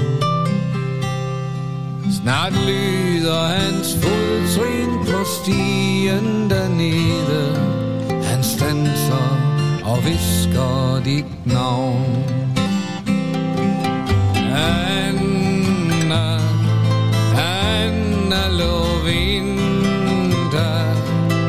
Danser og visker dit navn. Jeg sov under liljerne Anna lå vinde, Så sødt under liljer og løv En vandrer har blottet sit hoved i aften Og bøjer sig dybt for dit støv. Anna, Anna Lovinda Han bøjer sig dybt for dit Anna Lovinda. Hold op et dejligt nummer, altså. Jamen, man bliver da i godt humør, Han kunne altså. da blive ved i timevis. Og det er ikke engang løgn. Nej, det er det ikke. Vi har stadig gæster. Vi har stadig gæster. Og jeg tænker, øh, om vi ikke Og skal... hvilke gæster? Ja, hvilke gæster. Altså, Det er simpelthen fantastisk. Det er et dejligt selskab at have. Først tror jeg lige, vi skal høre lidt mere om det, der skal ske i aften. Vil I ikke fortælle lidt om det? Jo, det vil, øh, det vil jeg gerne. Sådan, øh, det er faktisk lidt atypisk ung arrangement, fordi de unge har faktisk ikke været ret meget med inden over selve planlægningen ved, at de har fået ideen, og så har de parkeret den ved mig, fordi de unge de kunne rigtig godt tænke sig selv at være med i det her. Ej, det er heller ikke sjovt at vide, øh, som på sådan et øh, form for netløb, hvor man skal hen det er jo på forkant. Det, det er jo nemlig det, vi har, vi har gang i i aften. Der inviterer vi til aftenløb med, med afgang fra, fra Kappelbrøm, hvor vi går hen i, i sygehusskoven, som vi jo kalder det lokalt her. Sygehusskoven? Sygehusskoven. Det er fordi, det er skoven ved sygehuset. Det er lidt smart. Det lyder også... Øh, ja.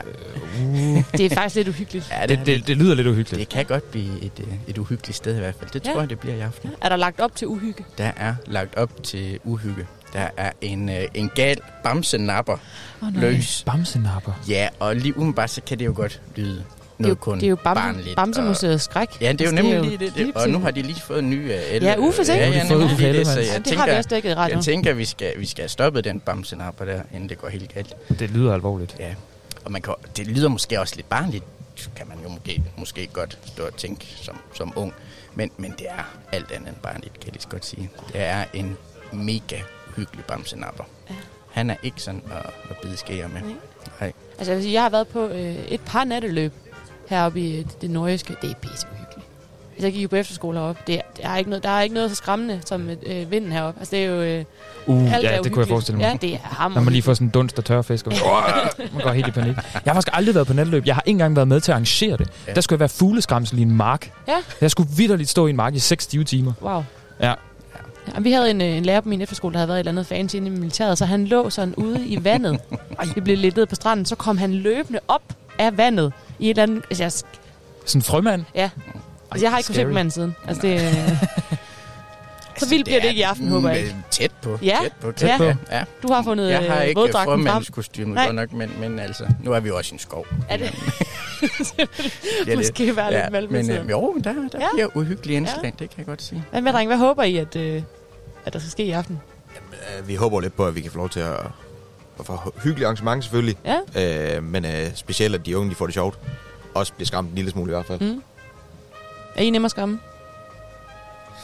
Ja, det, det, kommer, det kommer an på øh, i skoven om, øh, om aftenen, så, så vil jeg højst sandsynligt sige lidt mere ja, end jeg vil øh, normalt. Ja. Altså jeg vil sige, blikket I gav til hinanden sagde, sagde mere end ord. Ej, Lasse, Lasse og Filberg er faktisk øh, de eneste unge fra Unge Nord, som er med i planlægningen. Ja, så, okay. så de har jo en, en lille idé om, hvad der skal ske. Skal. I ligge på lur, så? Ej, det er de ikke afsløre her. Nej, det, skal- jeg er ej, et det er rigtigt. spørgsmål Ej, det er rigtigt. Ej, Anton. beklager, Der er beklager, selvfølgelig beklager. ikke nogen, der ligger på lur. Der er selvfølgelig ikke nogen, der ligger på lur. Nej. Der er, jeg skal ikke være fugleskramsel i hvert fald. Hvordan, hvis nu jeg, øh, hvis jeg nu tænker, jeg skal med på det netteløb der, jeg, den der bamse siger der, det kan jeg ikke leve med. Nej. Hvordan forbereder jeg mig bedst? Hvad tøj tager jeg på? Skal jeg have proviant med? Altså, er det, er det, er det længere, øh, længere affære? Ja, jamen, det er fra, fra 21 til 23, Ja. ja. så, så en lille god øh, varm sweater vil nok ikke øh, være, være en dårlig idé. Og så, så er vi jo lidt pladet af, af myg heroppe Ja. i, Mm. i Ja, Skagen. det nok sige. Så, så nok også øh, lige forberede sig lidt på det. Det Ja. ja. ved jeg, dem, er, dem slipper vi ikke helt for, der var i, i sygehusgården. Dem Nej. er, dem er der mange af. Og ellers så bare sådan lidt, øh, lige lidt øh, mentalt lige øh, forberede sig lidt Ja. ja. der også, tror jeg. Skulle der ske noget, er det jo heldigt, det er i sygehus. Det er ja, skyld. det er lige det, ja. Super. Ej, det, det garanterer jeg, at der sker. Der kommer ingen person. Godt, der er voksne til stede. Ja, Ja. der er voksne til stede. Er der en læge til stede? Ja. er der en bamse til stede? Det kan jeg love dig for, der. Og oh, en teaser lige give der. Ja. Det var da helt vildt. Jeg var faktisk lidt øh, nysgerrig på at høre det, I sagde tidligere med, at, at, at så, der som ung i Skagen godt kan være sådan lidt, øh, nu vil jeg ikke sige kedeligt, men sådan lidt, sådan lidt små stille. Er, er det en ople- oplevelse, I kan genkende det? Ja, det er det vist nok. Mm. Øhm, vi er jo som sagt begge to fra Skagen, øh, og, og også opvokset heroppe, og, og jeg tror egentlig også, at det jeg har været med til at være en af idéerne i, hvorfor vi skulle med i det her. Øh, det her med, at vi mangler ligesom noget, hvor, hvor vi kan sige, at, at det og det gør vi, fordi altså, vi har jo nok steder at være sammen her, og det er også hyggeligt nok, og, men, øh, men det der med, at der er sådan nogle helt generelle arrangementer, hvor man siger, det kan vi godt tage til, det kunne vi godt tænke os at gøre. os. Det, det synes jeg, det, det var lidt en mangel på, øh, og det er også derfor, jeg tænker, at vi, vi vil gå i, gå i gang med at få sat det hele op. Nu er I, I er jo med til at øh, lave noget her sammen med Ung Nord, men hvis vi nu skulle tage det lidt ud af det og sådan spørge generelt, hvis nu der ikke var noget, der hed et budget, eller noget, der hed øh, realistiske ting, så hvad kunne I så rigtig godt tænke jer, at der var til de unge i Skagen?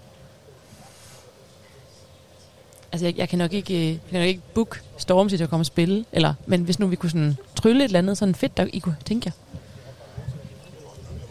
Jamen, jeg tror, jeg tror egentlig ikke, at sådan en koncert vil være, Mm. vil være helt, øh, helt øh, ved siden af. Nej.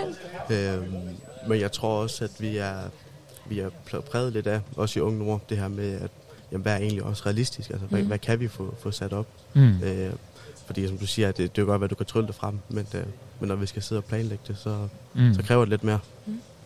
Og hvordan er det, hvis man nu sidder øh, derhjemme og hører radio, og øh, er ung, eller kender en ung, eller noget i den dur, der tænker, det lyder eddermame spændende. Altså, så kan man jo selvfølgelig troppe op i aften til det her øh, øh, natteløb, aftenløb.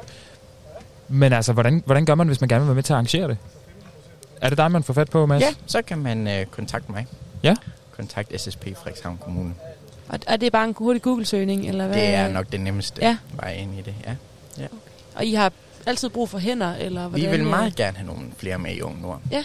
Også, øh, også gerne sådan fra, fra oplandet, Ja. Aalbæk og Mm. mm. Ja. Sydre. Ja. Men altså, så er det jo opfordringen givet videre Ja, herfra. kæmpe opmuntring. Jeg fik slet ikke spurgt øh, til aftenløbet i aften. Er det noget, man melder sig til? Skal man købe en billet? Er det, hvordan fungerer Man det? tropper simpelthen bare op Ja. øh, på Kappelborg. Det kunne jo ikke være nemmere. klokken 21, og så bliver man delt ind på hold, og Ja. så bliver man sendt afsted. Sendes de afsted. Det lyder spændende. Det, det lyder så spændende. Helt vildt meget. Fedt. Skal vi øh, have et stykke musik? Det synes jeg, vi skal. Øh, det har simpelthen været en, øh, en kæmpe fornøjelse at have besøg af jer, at I øh, havde tid til at kigge forbi på den her den øh, grad. lidt windy, solrige tirsdag. Og selvom nogen har været på arbejde til, til sent, det skal jo øh, sådan set også passe. Og så øh, vil I ikke præsentere jeres musiknummer, I to? Jo, men øh, vi blev jo ligesom Mads også spurgt omkring, om vi ville finde et stykke musik. Øh, og der synes jeg, at, øh, at det her nummer, det summerer det egentlig meget godt op med, Mm. med hvordan det er at være ung i Skagen. Ja. Øh, for jeg tror ikke, det er mange privatfester, hvor den ikke spiller til. Nej. Øh, spiller også meget ned i byen en gang imellem. øh, men vi skal selvfølgelig høre TV2 med de første kærester på månen. Det skal vi. fedt. Og mens den øh, lige så stille fader ind, så vil vi gerne sige øh, tusind tak for besøget. Og var det en fornøjelse, og held og lykke med, med løbet i aften. Og, så igen, Og alt det andet, der sker. Ja, alt det andet, der sker. Rundt omkring. Der er jo også både film og alt muligt senere. Mhm. Mm-hmm. Gå ind, google det hele, find frem til det, og så Yes. skal vi øh, kun anbefale, at man kigger ned på Kabelborg i aften kl. 21.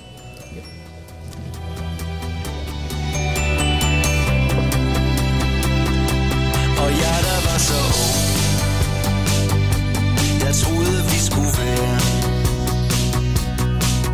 De første kærester på månen.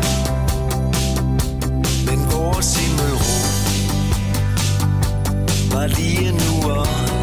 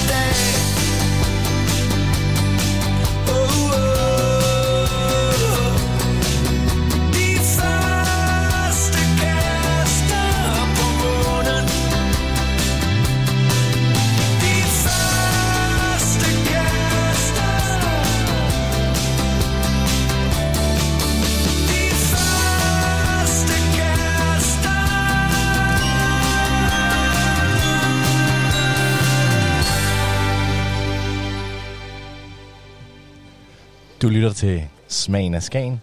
Jeg hedder Frederik Borg, og over for mig sidder Robert Bob Nielsen. Det er mig. Det er dig. Jeg skal lige rette den her mikrofon.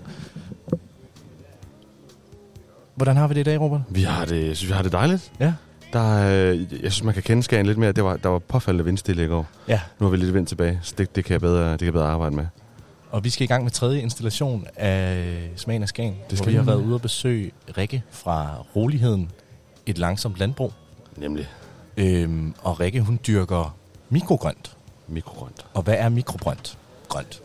Jamen, det er nogle små, spæde, øh, jamen, små spæde skud, øh, som, øh, som, som vi fik øh, jamen, nogle, rigtig, nogle rigtig dejlige øh, smagsprøver af. Og øh, ja, så dyrker hun lidt andet godt på, øh, på friland, på det, der hedder regenerativt øh, landbrug. Øh, så der er faktisk ikke, altså hun, hun, hun har gang i, i ret mange fede ting, og det, det, skal vi høre noget, det skal vi høre noget mere om. Vi har lavet en lille halv times rapportage, så I kan bare læne jer tilbage og, øh, og lytte med. Vi lavede jo, øh, vi kom jo hjem med en del forskelligt fra øh, Rikke i går. Det vi. og vi gik øh, i kast med at lave en, en stor salat, og jeg har lagt et billede op på vores øh, Facebook-side Ja. af den flotte salat, vi fik øh, kreeret, og en opskrift.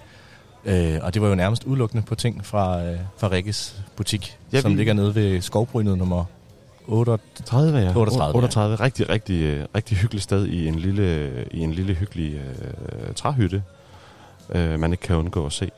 Øh, der, der skal man gå ned, og der er åben fra, øh, fra 8 til 8 hver dag. Der er selvbetjening.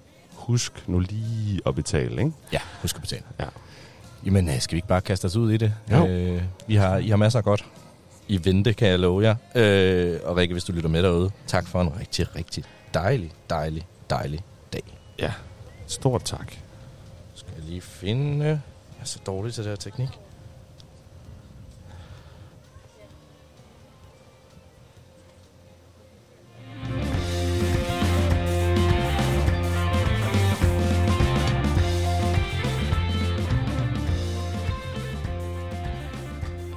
Jamen Robert, så står vi her ved Skagen Gårdbutik Det gør vi. på, øh, ved Skovbrynet. Ja, roligheden. Roligheden, øh, tror jeg. Det kan, ja, det, det kaldes. Der står også noget her. Ja, jo, Skagens skovbutik. Men dem, dem er der jo egentlig øh, i virkeligheden meget af. Men der, det, det byder på ret meget forskelligt. Ja. Øh, mikrogrønt, det skal vi høre lidt om, hvad det er for noget. Ja. Øh, men øh, der er altså salat, krydderurter, glaskål, radiser, majror, sukkerærter. Det lyder sgu lækkert. Så var der en hund, der blev lukket ind. Ja. Og her står Rikke. Hej. Vil du ikke præsentere dig selv? Jo, jeg hedder Rikke, og jeg er lige fyldt 28 år. Øhm, og jeg har startet Skagens skovbutik op. Ja, hvor jeg selv dyrker alt det, man kan købe derinde. Ja, så øh, jeg synes, vi skal gå ind og kigge på det. Meget gerne. Ja. Og øh, lytteren har måske et billede af, man er lidt ude på en gård øh, eller lignende, men det her det er jo nærmest et, øh, et parcelhus øh, kvarter. Lige præcis, og øh, det er heller ikke en gård, det sådan rigtig kommer fra endnu, men det er der, det skal hen af. Det er også derfor, at det, virksomheden bag hedder Rulligheden et langsomt landbrug. Det er sådan med fremtidsperspektiv, navnet er kommet af. Ja. ja for nu der er det ligesom sådan lidt øh, urban, altså sådan det by, by, by, bymæssigt sådan på ja. en eller anden måde. Fordi jeg dyrker øh, på en adresse her i Skagen og en i Aalbæk, og det er ligesom to baghaver. Ja. Så det er der, det er lige nu. Fedt. Og nu går vi ind i et rigtig... Øh, jeg ka- kalder det, kalder du det noget? Det er vel, det er vel en træhytte? Ja, jeg kalder den bare hytten. Hytten, det er bare ja, hytten. fordi da vi byggede den, så var det jo hytten, vi byggede. Det var Men, hytten. Øh, nu skal jeg vende mig til at kalde det gårdbutikken. Gårdbutikken. Ja, Ja. ja, fordi folk bliver forvirret, hvis jeg kalder det hytten. Ja, klar, klar. Ude i hytten. Men har det er en virkelig hyggelig hytte og gårdbutik. Ja, det er, og det dufter dejligt af træ herinde. Ja, ja, det, øh, ja. Det gør det. Ja, så øh, indtil videre, så har jeg to øh, køleskab. Skal jeg have lavet noget mere reol til, til plads her Ja. øh, langs med. Og lidt pileflet, kan jeg se. Ja, det er min morfar. Ja. Nu havde jeg lige lidt plads, så har han fået lidt til at stå her. Nå, må vi kigge ind i Ja, køleskabet? lad os det. Lad os starte med mikrogrønten. Det ser simpelthen sådan her ud. Ja. Øhm, jeg dyrker mange forskellige slags, som I kan se. Øh, ærteskuddene, der øh, dyrker jeg... Jeg har tre forskellige slags ærter, som jeg dyrker grønne, grå og gule. Okay. Ja, som giver nogle forskellige skud, sådan i strukturer og smags. Ja. Så, så er de forskellige. Og vi skulle næsten have været hernede i går. Vi kigger... Frederik opfandt lige en, en, ærtemad i Ja, går, og så ja. lavede vi så fire forskellige slags. Fedt. Øh, ej, ej, hvor sjovt. Ja. Det vidste jeg ikke, at der gule og grå. Ja, grå, de, er sådan, sådan, de kaldes grå, men er sådan lidt rødlige, store ærter. Okay. Og de giver sådan nogle, øh, jeg har nogen derinde, det kan være, jeg lige kan finde, når det er. Ja, altid. Vi skal heller ikke Ja. stå og lukke alt. Øh, Nej, Øh, øh, nej, nej, det er rigtigt. Varme ind. Lige præcis. Men øh, radiser, rucola, broccoli, øh, det er sådan to små slags, men man kan virkelig smage forskel på, øh, på dem. Ja. Øh, broccolien er nok den eneste af de skud, jeg har, der ikke smager som sit endelige produkt. Klart. Øh, Okay. Der kan man ikke smage, at det bliver til broccoli, men rucola, det smager helt sikkert som rucola. Radise og sinep, der, der er man ikke i tvivl. Okay. Ja, og, og så lidt blandet bøtter. Øh, så ja, sinep nævnte jeg lige før. Og så er det bare nogle forskellige størrelser af bøtter, så man kan Ja. vælge, hvad der passer til en, og hvad man lige har brug for og sådan noget. Og der er, øh, nu siger jeg bare lige til lytteren derude, der er en prisspænd fra 20 kroner for en lille bøtte, medium bøtte 32, stor bøtte 55. Yes. Og det, der er en lille bøtte i din butik, det er måske det, der vil være en stor bøtte i København. Ja. Ja. Det kan være. Ja. Det, er nok, det, det, tror, det tror jeg passer meget godt. Ja. Det ser vildt dejligt ud. Ja. Ja. Meget, og meget grønt og sommerligt. Øh, egentlig. Helt vildt. Passer sådan set meget godt. Ja, og der er smag, smag bag. Altså, der er virkelig kraft bag dem. Ja. Øh, de her små skud, de øh, er spækket med vitaminer og mineraler, fordi de ikke har brugt en masse energi og, og sådan alle mulige næringsstoffer på at udvikle sig til de her færdige øh, grøntsager, som vi kender af broccoli for eksempel. Ikke? Ja. Så hvis man sammenligner øh, 100 gram broccoli skud, som jeg har her, Ja. med 100 gram broccoli, når det er færdigt, så er der 40 gange så mange vitaminer og mineraler i skuddene. Okay. Så det er ligesom sådan en, øh, en lille vitaminbombe, man kan putte oven på sin mad, hvis man vil det.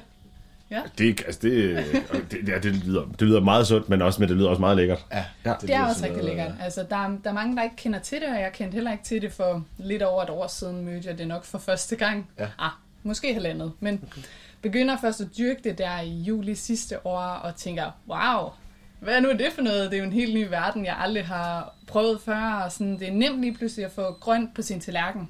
Ja. Øh, hvis man ikke lige gider at choppe en salat sammen, og sådan, ja, så kan man bare ligesom tage en, en bunke af sådan nogle skud, og så kan man spise det sådan lidt sammen med, hvad end man nu ellers får på tallerkenen, nogle kartofler eller noget kød, eller hvad man nu sådan.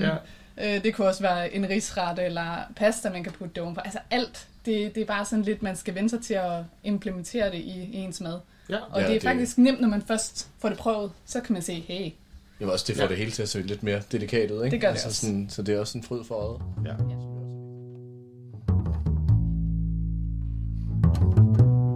hvordan kom du i gang med det? Du sagde, du startede for halvanden år siden. Hvordan, hvordan Ja. finder man på det lige pludselig? Mm, det var fordi, at jeg, jeg har tænkt gennem nogle, øh, nogle år nu, at jeg skulle i hvert fald dyrke så meget mad, at øh, min familie kunne leve af det.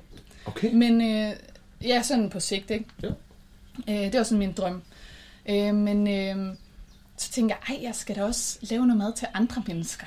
Altså Fedt. råvarerne, ikke? Jeg, Ja. Så god er jeg ikke i køkkenet, jeg skal lave maden, men øh, jeg kunne godt tænke mig at dyrke råvarerne, så øh, folk, jeg kan godt lide det hele heroppe. Det, når jeg skal have min eget, så skal jeg nok lige lidt syd på det, så man kan ikke rigtig få noget landbrugsjord helt heroppe. Nej, nej. Men, men bare lidt, men øh, stadigvæk leverer her til, altså gårdbutikken bliver ved med at være i Skagen, det er Skagens gårdbutik, øh, den bliver ved med at være her, øh, sådan at, at jeg leverer her til et par gange om ugen, når jeg kommer ned og får mit eget lille landbrug, som jeg drømmer om øh, lidt syd. Hvornår, hvor langt det nu bliver, det ja. må vi se.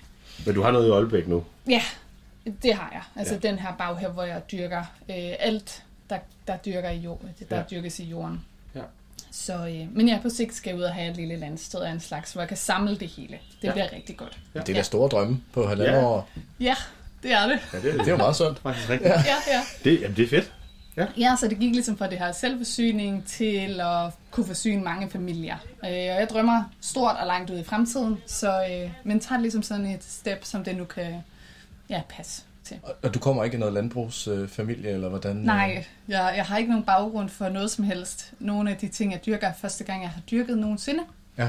Øh, ja, så øh, det, jeg prøver mig prøver, prøver det an. Ikke? Øh, jeg er sådan lidt typen, der øh, trial and error. Altså jeg prøver det, og så hvis det ikke fungerer, jamen, så prøver jeg igen og laver lidt om på nogle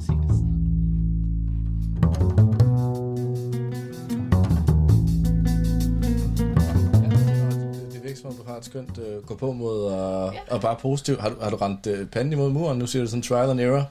Der ligger jo også en, en del error, kan jeg for- forestille mig, i sådan en proces her. Ja, helt sikkert. Altså, øhm, ja, altså det her med at dyrke mikrogrønt, jeg dyrker kun i, i, øh, i drivhus, så det er ikke sådan et øh, lukket miljø, hvor man hele tiden kan kontrollere øh, parametrene.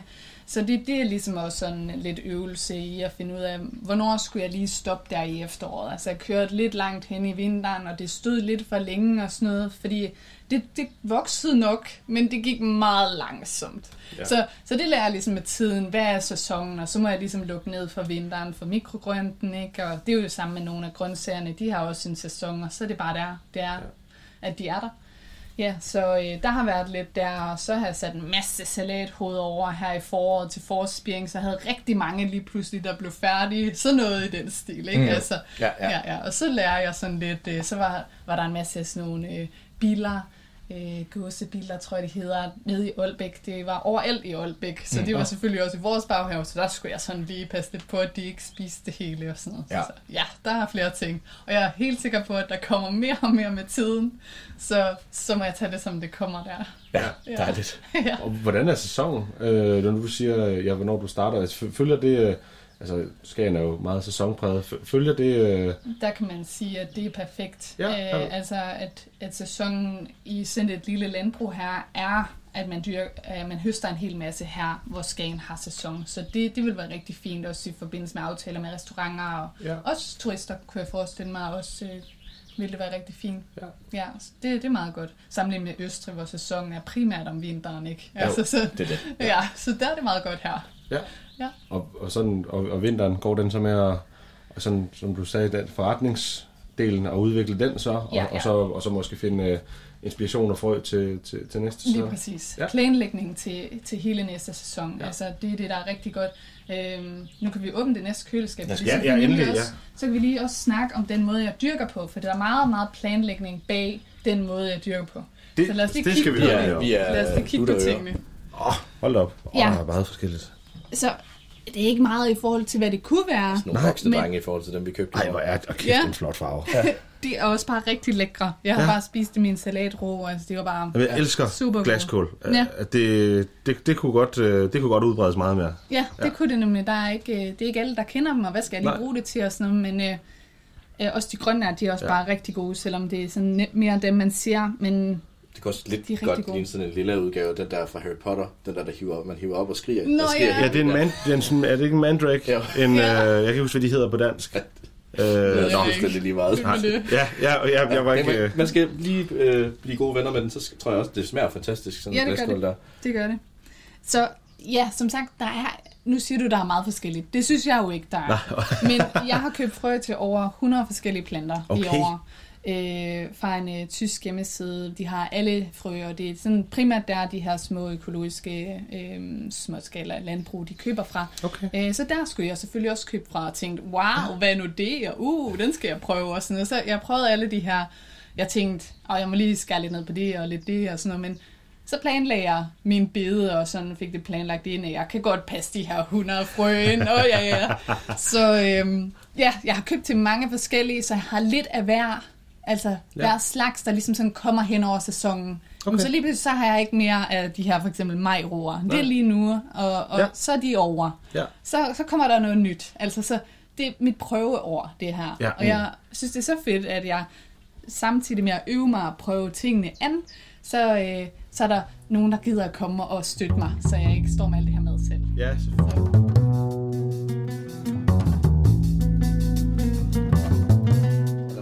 sort og det hele herinde. Ja, lige præcis. Det synes jeg ja, er, det gør er det fedt, især med salateren, hvor jeg har mange forskellige slags. Lige nu har jeg den der øh, slags, det er så over, når de her de ikke er her længere, så begynder jeg på nogle andre sorter. Altså så er det igen det der Ja. ja. med, de kommer sådan lidt i ryg og, Ja. ja. og, og forskellige ting og sager. Men det gør der har, også... Den har et spansk navn. Maravilla di Verano. Ja, Veteran, ja. Det var måske lidt mere italiensk. Ja, Ja, noget du kan, om du kan det hele. Du kan det hele, så det er også... øh, Ja. At, jeg tænker også, øh, det, det at, der, er- at, at man skriver sort på, kan måske også... øh, Det, det er måske også en, en del af det, at øh, udvide sådan folks øh, Ja.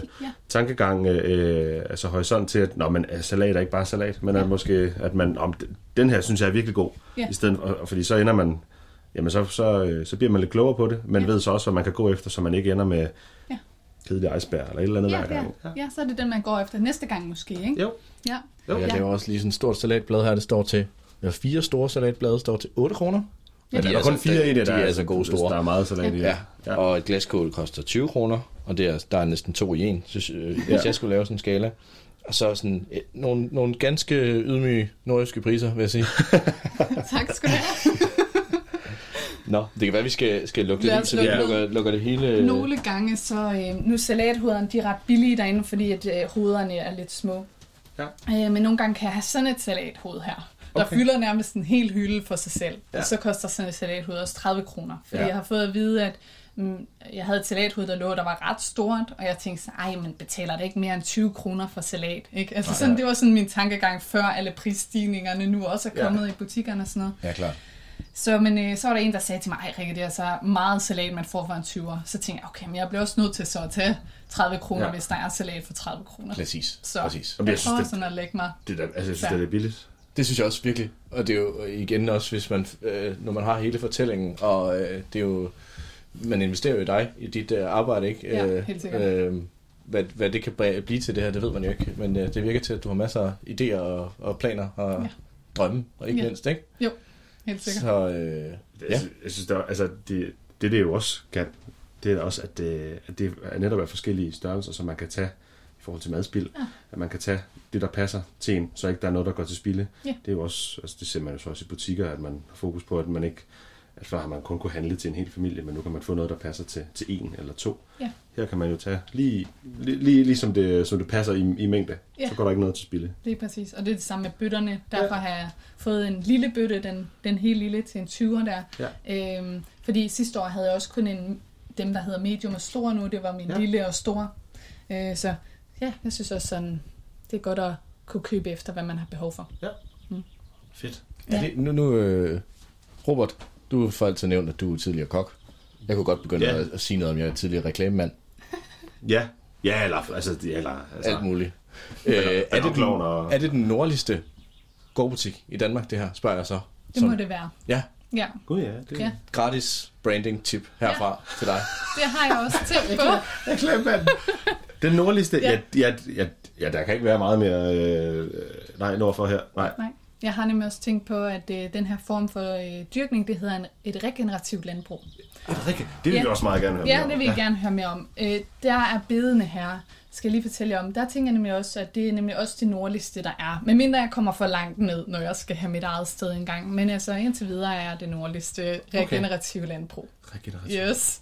Selvom det stadigvæk er så lille, at det måske ikke er et landbrug, men det kan det blive. Alt Det relativt. Ja, Ja, ja. så regenerativt landbrug, der laver man, det er sådan verdens, øh, altså forstået på verdensplan, øh, en dyrkningsmetode, som er meget sådan bestemt i forhold til, hvor bred er din bede, og hvor bred er det, og sådan, så er der lavet redskaber til det. Alt er ligesom med hånden.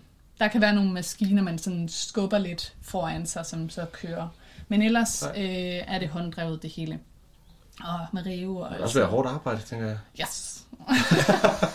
Nej, men det hårdeste er nok øh, sådan øh, starte det op, ikke? Og Jo. lave bidene. Altså selvom jeg, her har jeg så tre bid under insektnet, og så ligger der et lille et over langs med øh, hegnet derover. Altså det var hårdt bare at lave de tre, og hvis ja. man skal op sådan rigtig at leve af det, så skal du op på 100. Okay. Altså sådan, ja. Og det vi står og kigger på her, det er en, en, øh, et af fire ark med rolighedens tre afdelinger, hvor vi lige nu kigger på, på afdelingen i Aalbæk. Yes. Og hvad var det, du kaldte de her... Øh, Det er ligesom bide af 75 cm bredde med en lille gang, hvor der er bark indimellem. Øh, beden er lavet ved bare at putte kompostjord oven på øh, græsplænen, der var før. Okay. Øh, øh, økologisk kompostjord, jeg har fået et læs hjem af sådan en kæmpe stor lastbil, der kom med et lad, øh, og vippede det af. Øh, så det er nok det hårdeste arbejde, at, ja. at lægge det her kompostjord ud og, og lave bedene, sådan lave selve strukturen. Øh, ja, og så er der gange ind imellem, så man kan komme til dem fra hver side. Det er derfor, de ikke er bredere. Det er sådan et ja. standardmål, det hele, at du kan vælge at gøre gangen lidt bredere, hvis du har plads og ja. gerne vil have lidt mere plads til at gå på og sidde på og sådan noget. Øh, men ellers så er bedene de der 75 cm, også i forhold til planlægning, når man skal sidde og planlægge. Øh, fordi det er derfor, man kan tjene rigtig mange, man kan tjene en årsløn på en hektar på den her måde her. Okay. okay. Hvor det vil en landmand, der dyrker en eller anden sort, altså sådan en slags på Ja. den her hektar, vil sige, ej, det kunne han jo aldrig leve af. Nej. Øh, men det kan man på den her måde, fordi at man udplanter for eksempel noget allerede i april eller sådan noget, ikke? og så høster man det i maj, og så, så kommer der noget nyt i det bede. Så man skifter sådan af 3-4 omgange hen over sådan en uh, sæson. Så derfor får man jo meget igennem Klart. pladsen, man har. Ja, i forhold til, hvis der bare står almindelig korn. Ja. ja.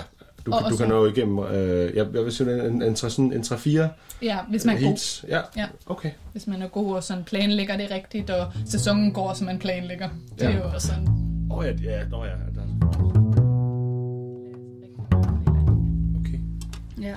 De er det- helt vilde, de der setups, nogen der. Ja. Det er sindssygt, hvor meget smag der er i sådan en lille... Du skulle lige have en vand der. ja. Jamen, så okay, så er du dig prøve først, så tager jeg alt bare Ja, der er altså fuld i. Mm.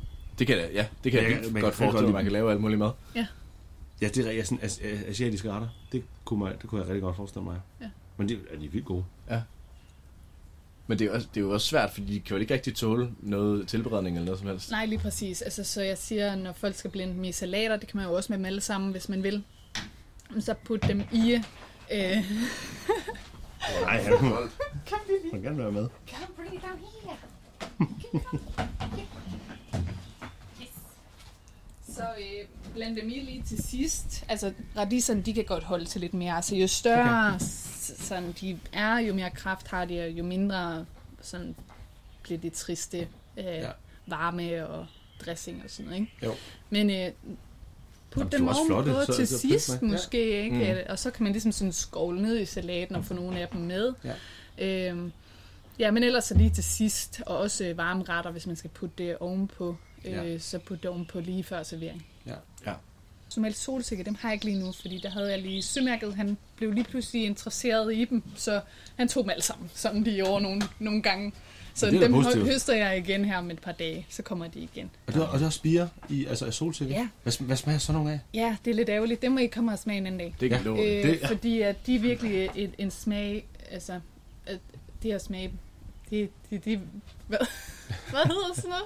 Det, det er værd at smage dem, ikke? Ja, Altså, mhm. øh, fordi de, jeg har heller aldrig smagt dem før jeg begyndte at dyrke dem. Det er jo Ja. ikke sådan noget, jeg tænkte, jeg skulle købe i en butik. Eller, jeg har Jeg heller har aldrig heller set aldrig- dem. jeg har heller aldrig hørt om det. Nej. Øhm, det er simpelthen, når man ser en solsikke komme ud, ude i græsplænen, eller hvor de nu kan finde på at komme, så er det sådan, den kommer op, og så er det sådan to store blade, der kommer Præcis. ud. Ja. Og der er det meget vigtigt, at man dyrker dem, at de ikke begynder at sætte et bladsæt mere. Det er faktisk definitionen på mikrogrøn. Det er, det er det første kim, altså kimbladene, der er det første bladsæt, der kommer, og så skal de høstes. Ja, okay. Øhm, der er nogen slags, øhm, som øh, godt kan sætte nogle flere blade, så man stadigvæk spise dem, så hedder det bladgrønt. Det er faktisk oh. måske det, man kan sige, ærteskuddene går ind under. Okay. Fordi de jo får lov til at blive større og sætte flere Ja. ja. blade og sætter de her lange fangerarme og sådan noget. Men resten, det er virkelig definitionen på mikrogrønt. Øhm, det er ikke spire. Nej. Fordi spire er jo, hvis man har frøet og så sådan en hale, Ja. som er roden. Ikke? Ja. Det her, det er øh, frøet får lov til at ligge, lave rødder, og så laver de et skud, og det høster man. Det er mikrogrønt. Ja.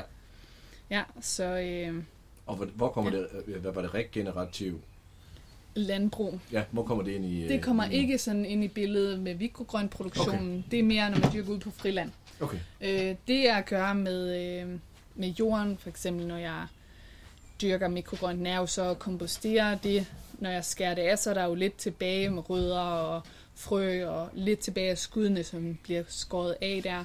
Så det kommer så i komposten, og så laver jeg nyt jord ud af det, jeg så kan bruge ude på friland. Mm, ja. ja, ja, så på den måde cirkulerer det. Det har ikke noget med sådan regenerativt at gøre, fordi når man dyrker regenerativt, så vil det simpelthen sige, som jeg sagde før, at man lægger kompostjord oven på jorden. Ja. Du pløjer ikke i jorden, eller vender jorden rundt, eller gør noget. Du lægger det bare ovenpå, fordi at økosystemet, der er nede i jorden, er bare så perfekt, at vi som mennesker forstår det ikke 100% endnu. Det er Nej. så komplekst, og der, der sker så meget, vi ikke forstår. Mm. Øhm, så det skal vi bare lade i fred. Ja. Derfor lægger vi bare noget nyt guf til alle de her organismer, der lever dernede oven på jorden, og så kan de få lov til sådan at indtage det med tiden.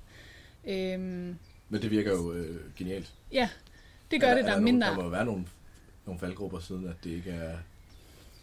altså måske arbejdet med at etablere det. Ikke? At du kan ikke have store, kæmpe maskiner. Det er også Klart, derfor, at, at mit, øh, mit lille motto i mit logo der med, at det er et, li- et, et langsomt landbrug. Ja. Øh, det er jo ikke fordi, at der ikke er nok at lave, og at man render hurtigt nogle gange.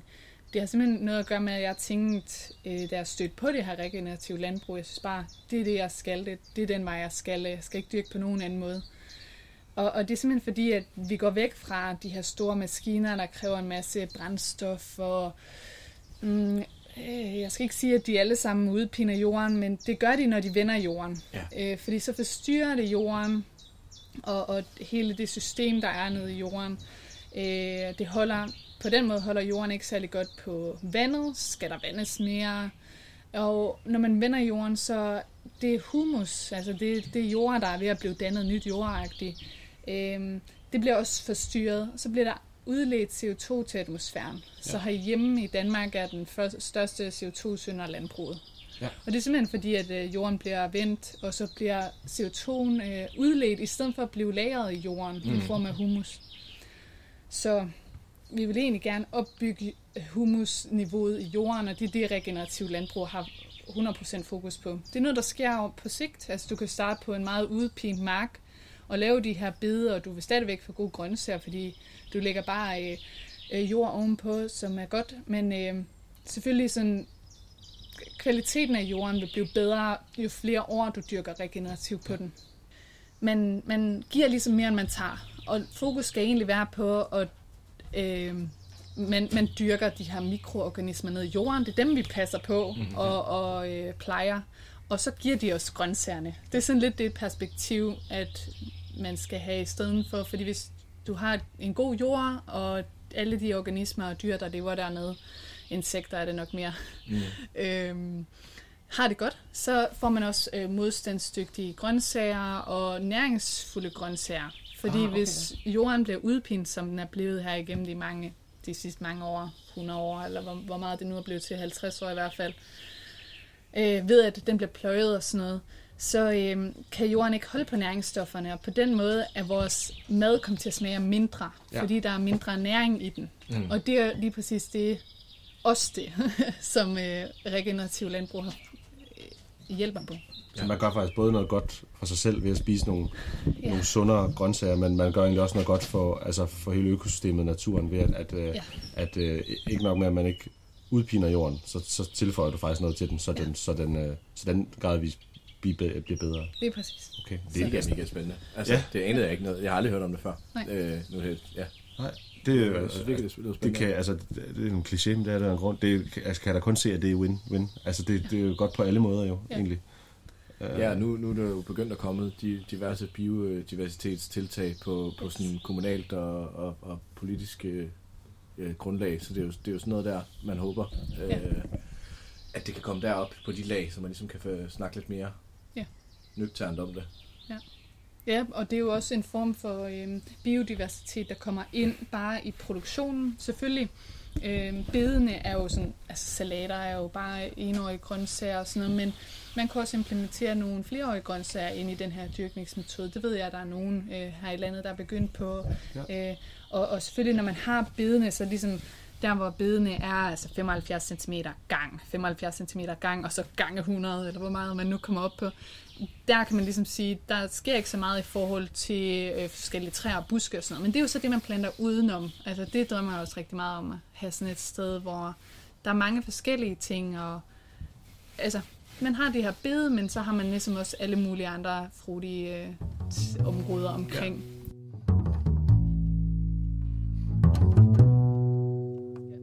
så meget, at øh, på et eller andet tidspunkt, at man måske kan levere sådan nogle grøntsagskasser hver uge til en 150 familier. Mhm, Det synes okay. jeg kunne være mega fedt. Det er Ja. igen det der med ikke kun at forsyne min egen familie, som det først var øh, drømmen, jeg først havde drømmen om, men også at kunne levere til flere familier. Og det er derfor, at så det er ikke sådan specifikt, jeg vil specificere mig i sådan glaskål. Nej.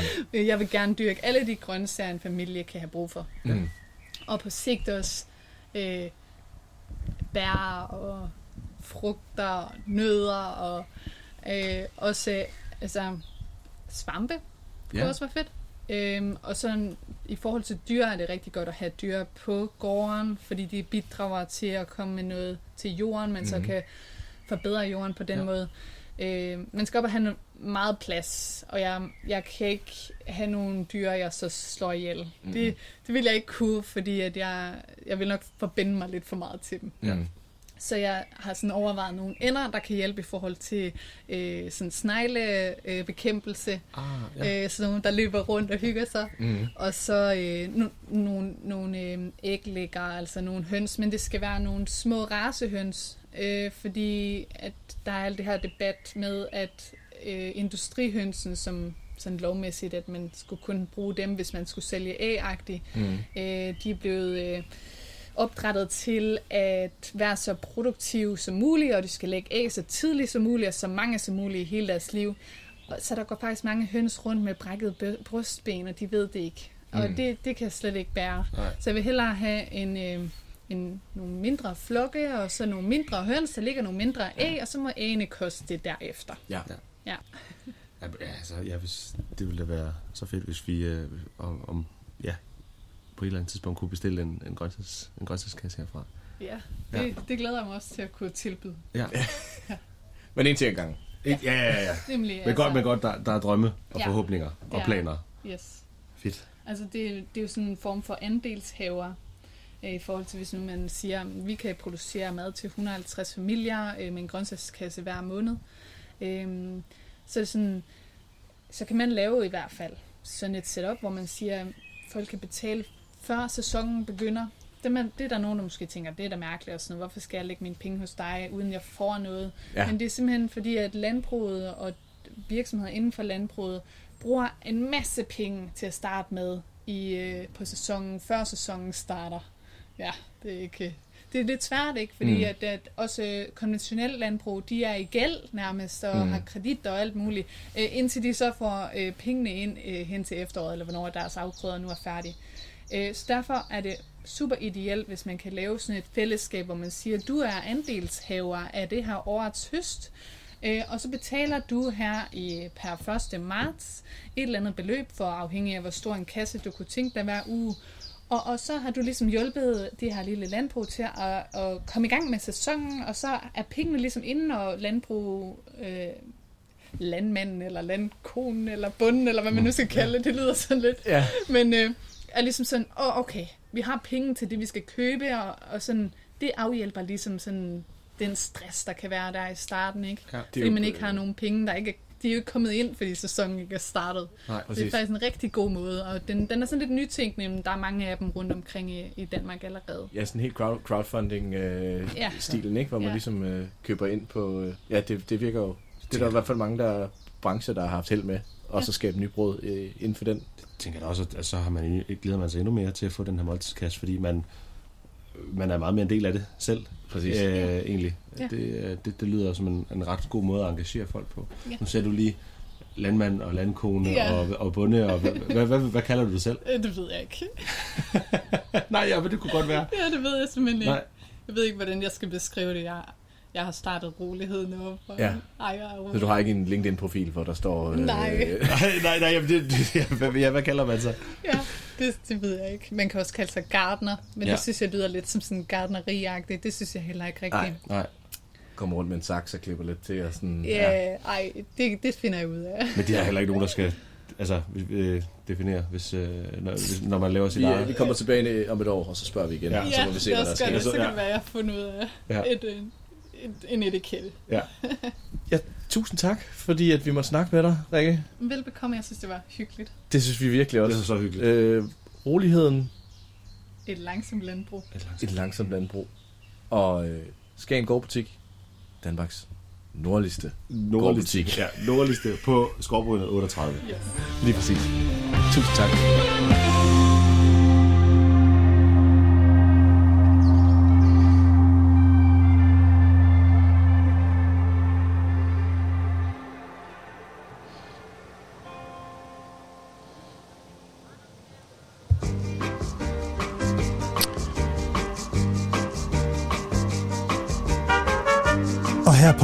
Toppen sendte vi altså en reportage fra Roligheden.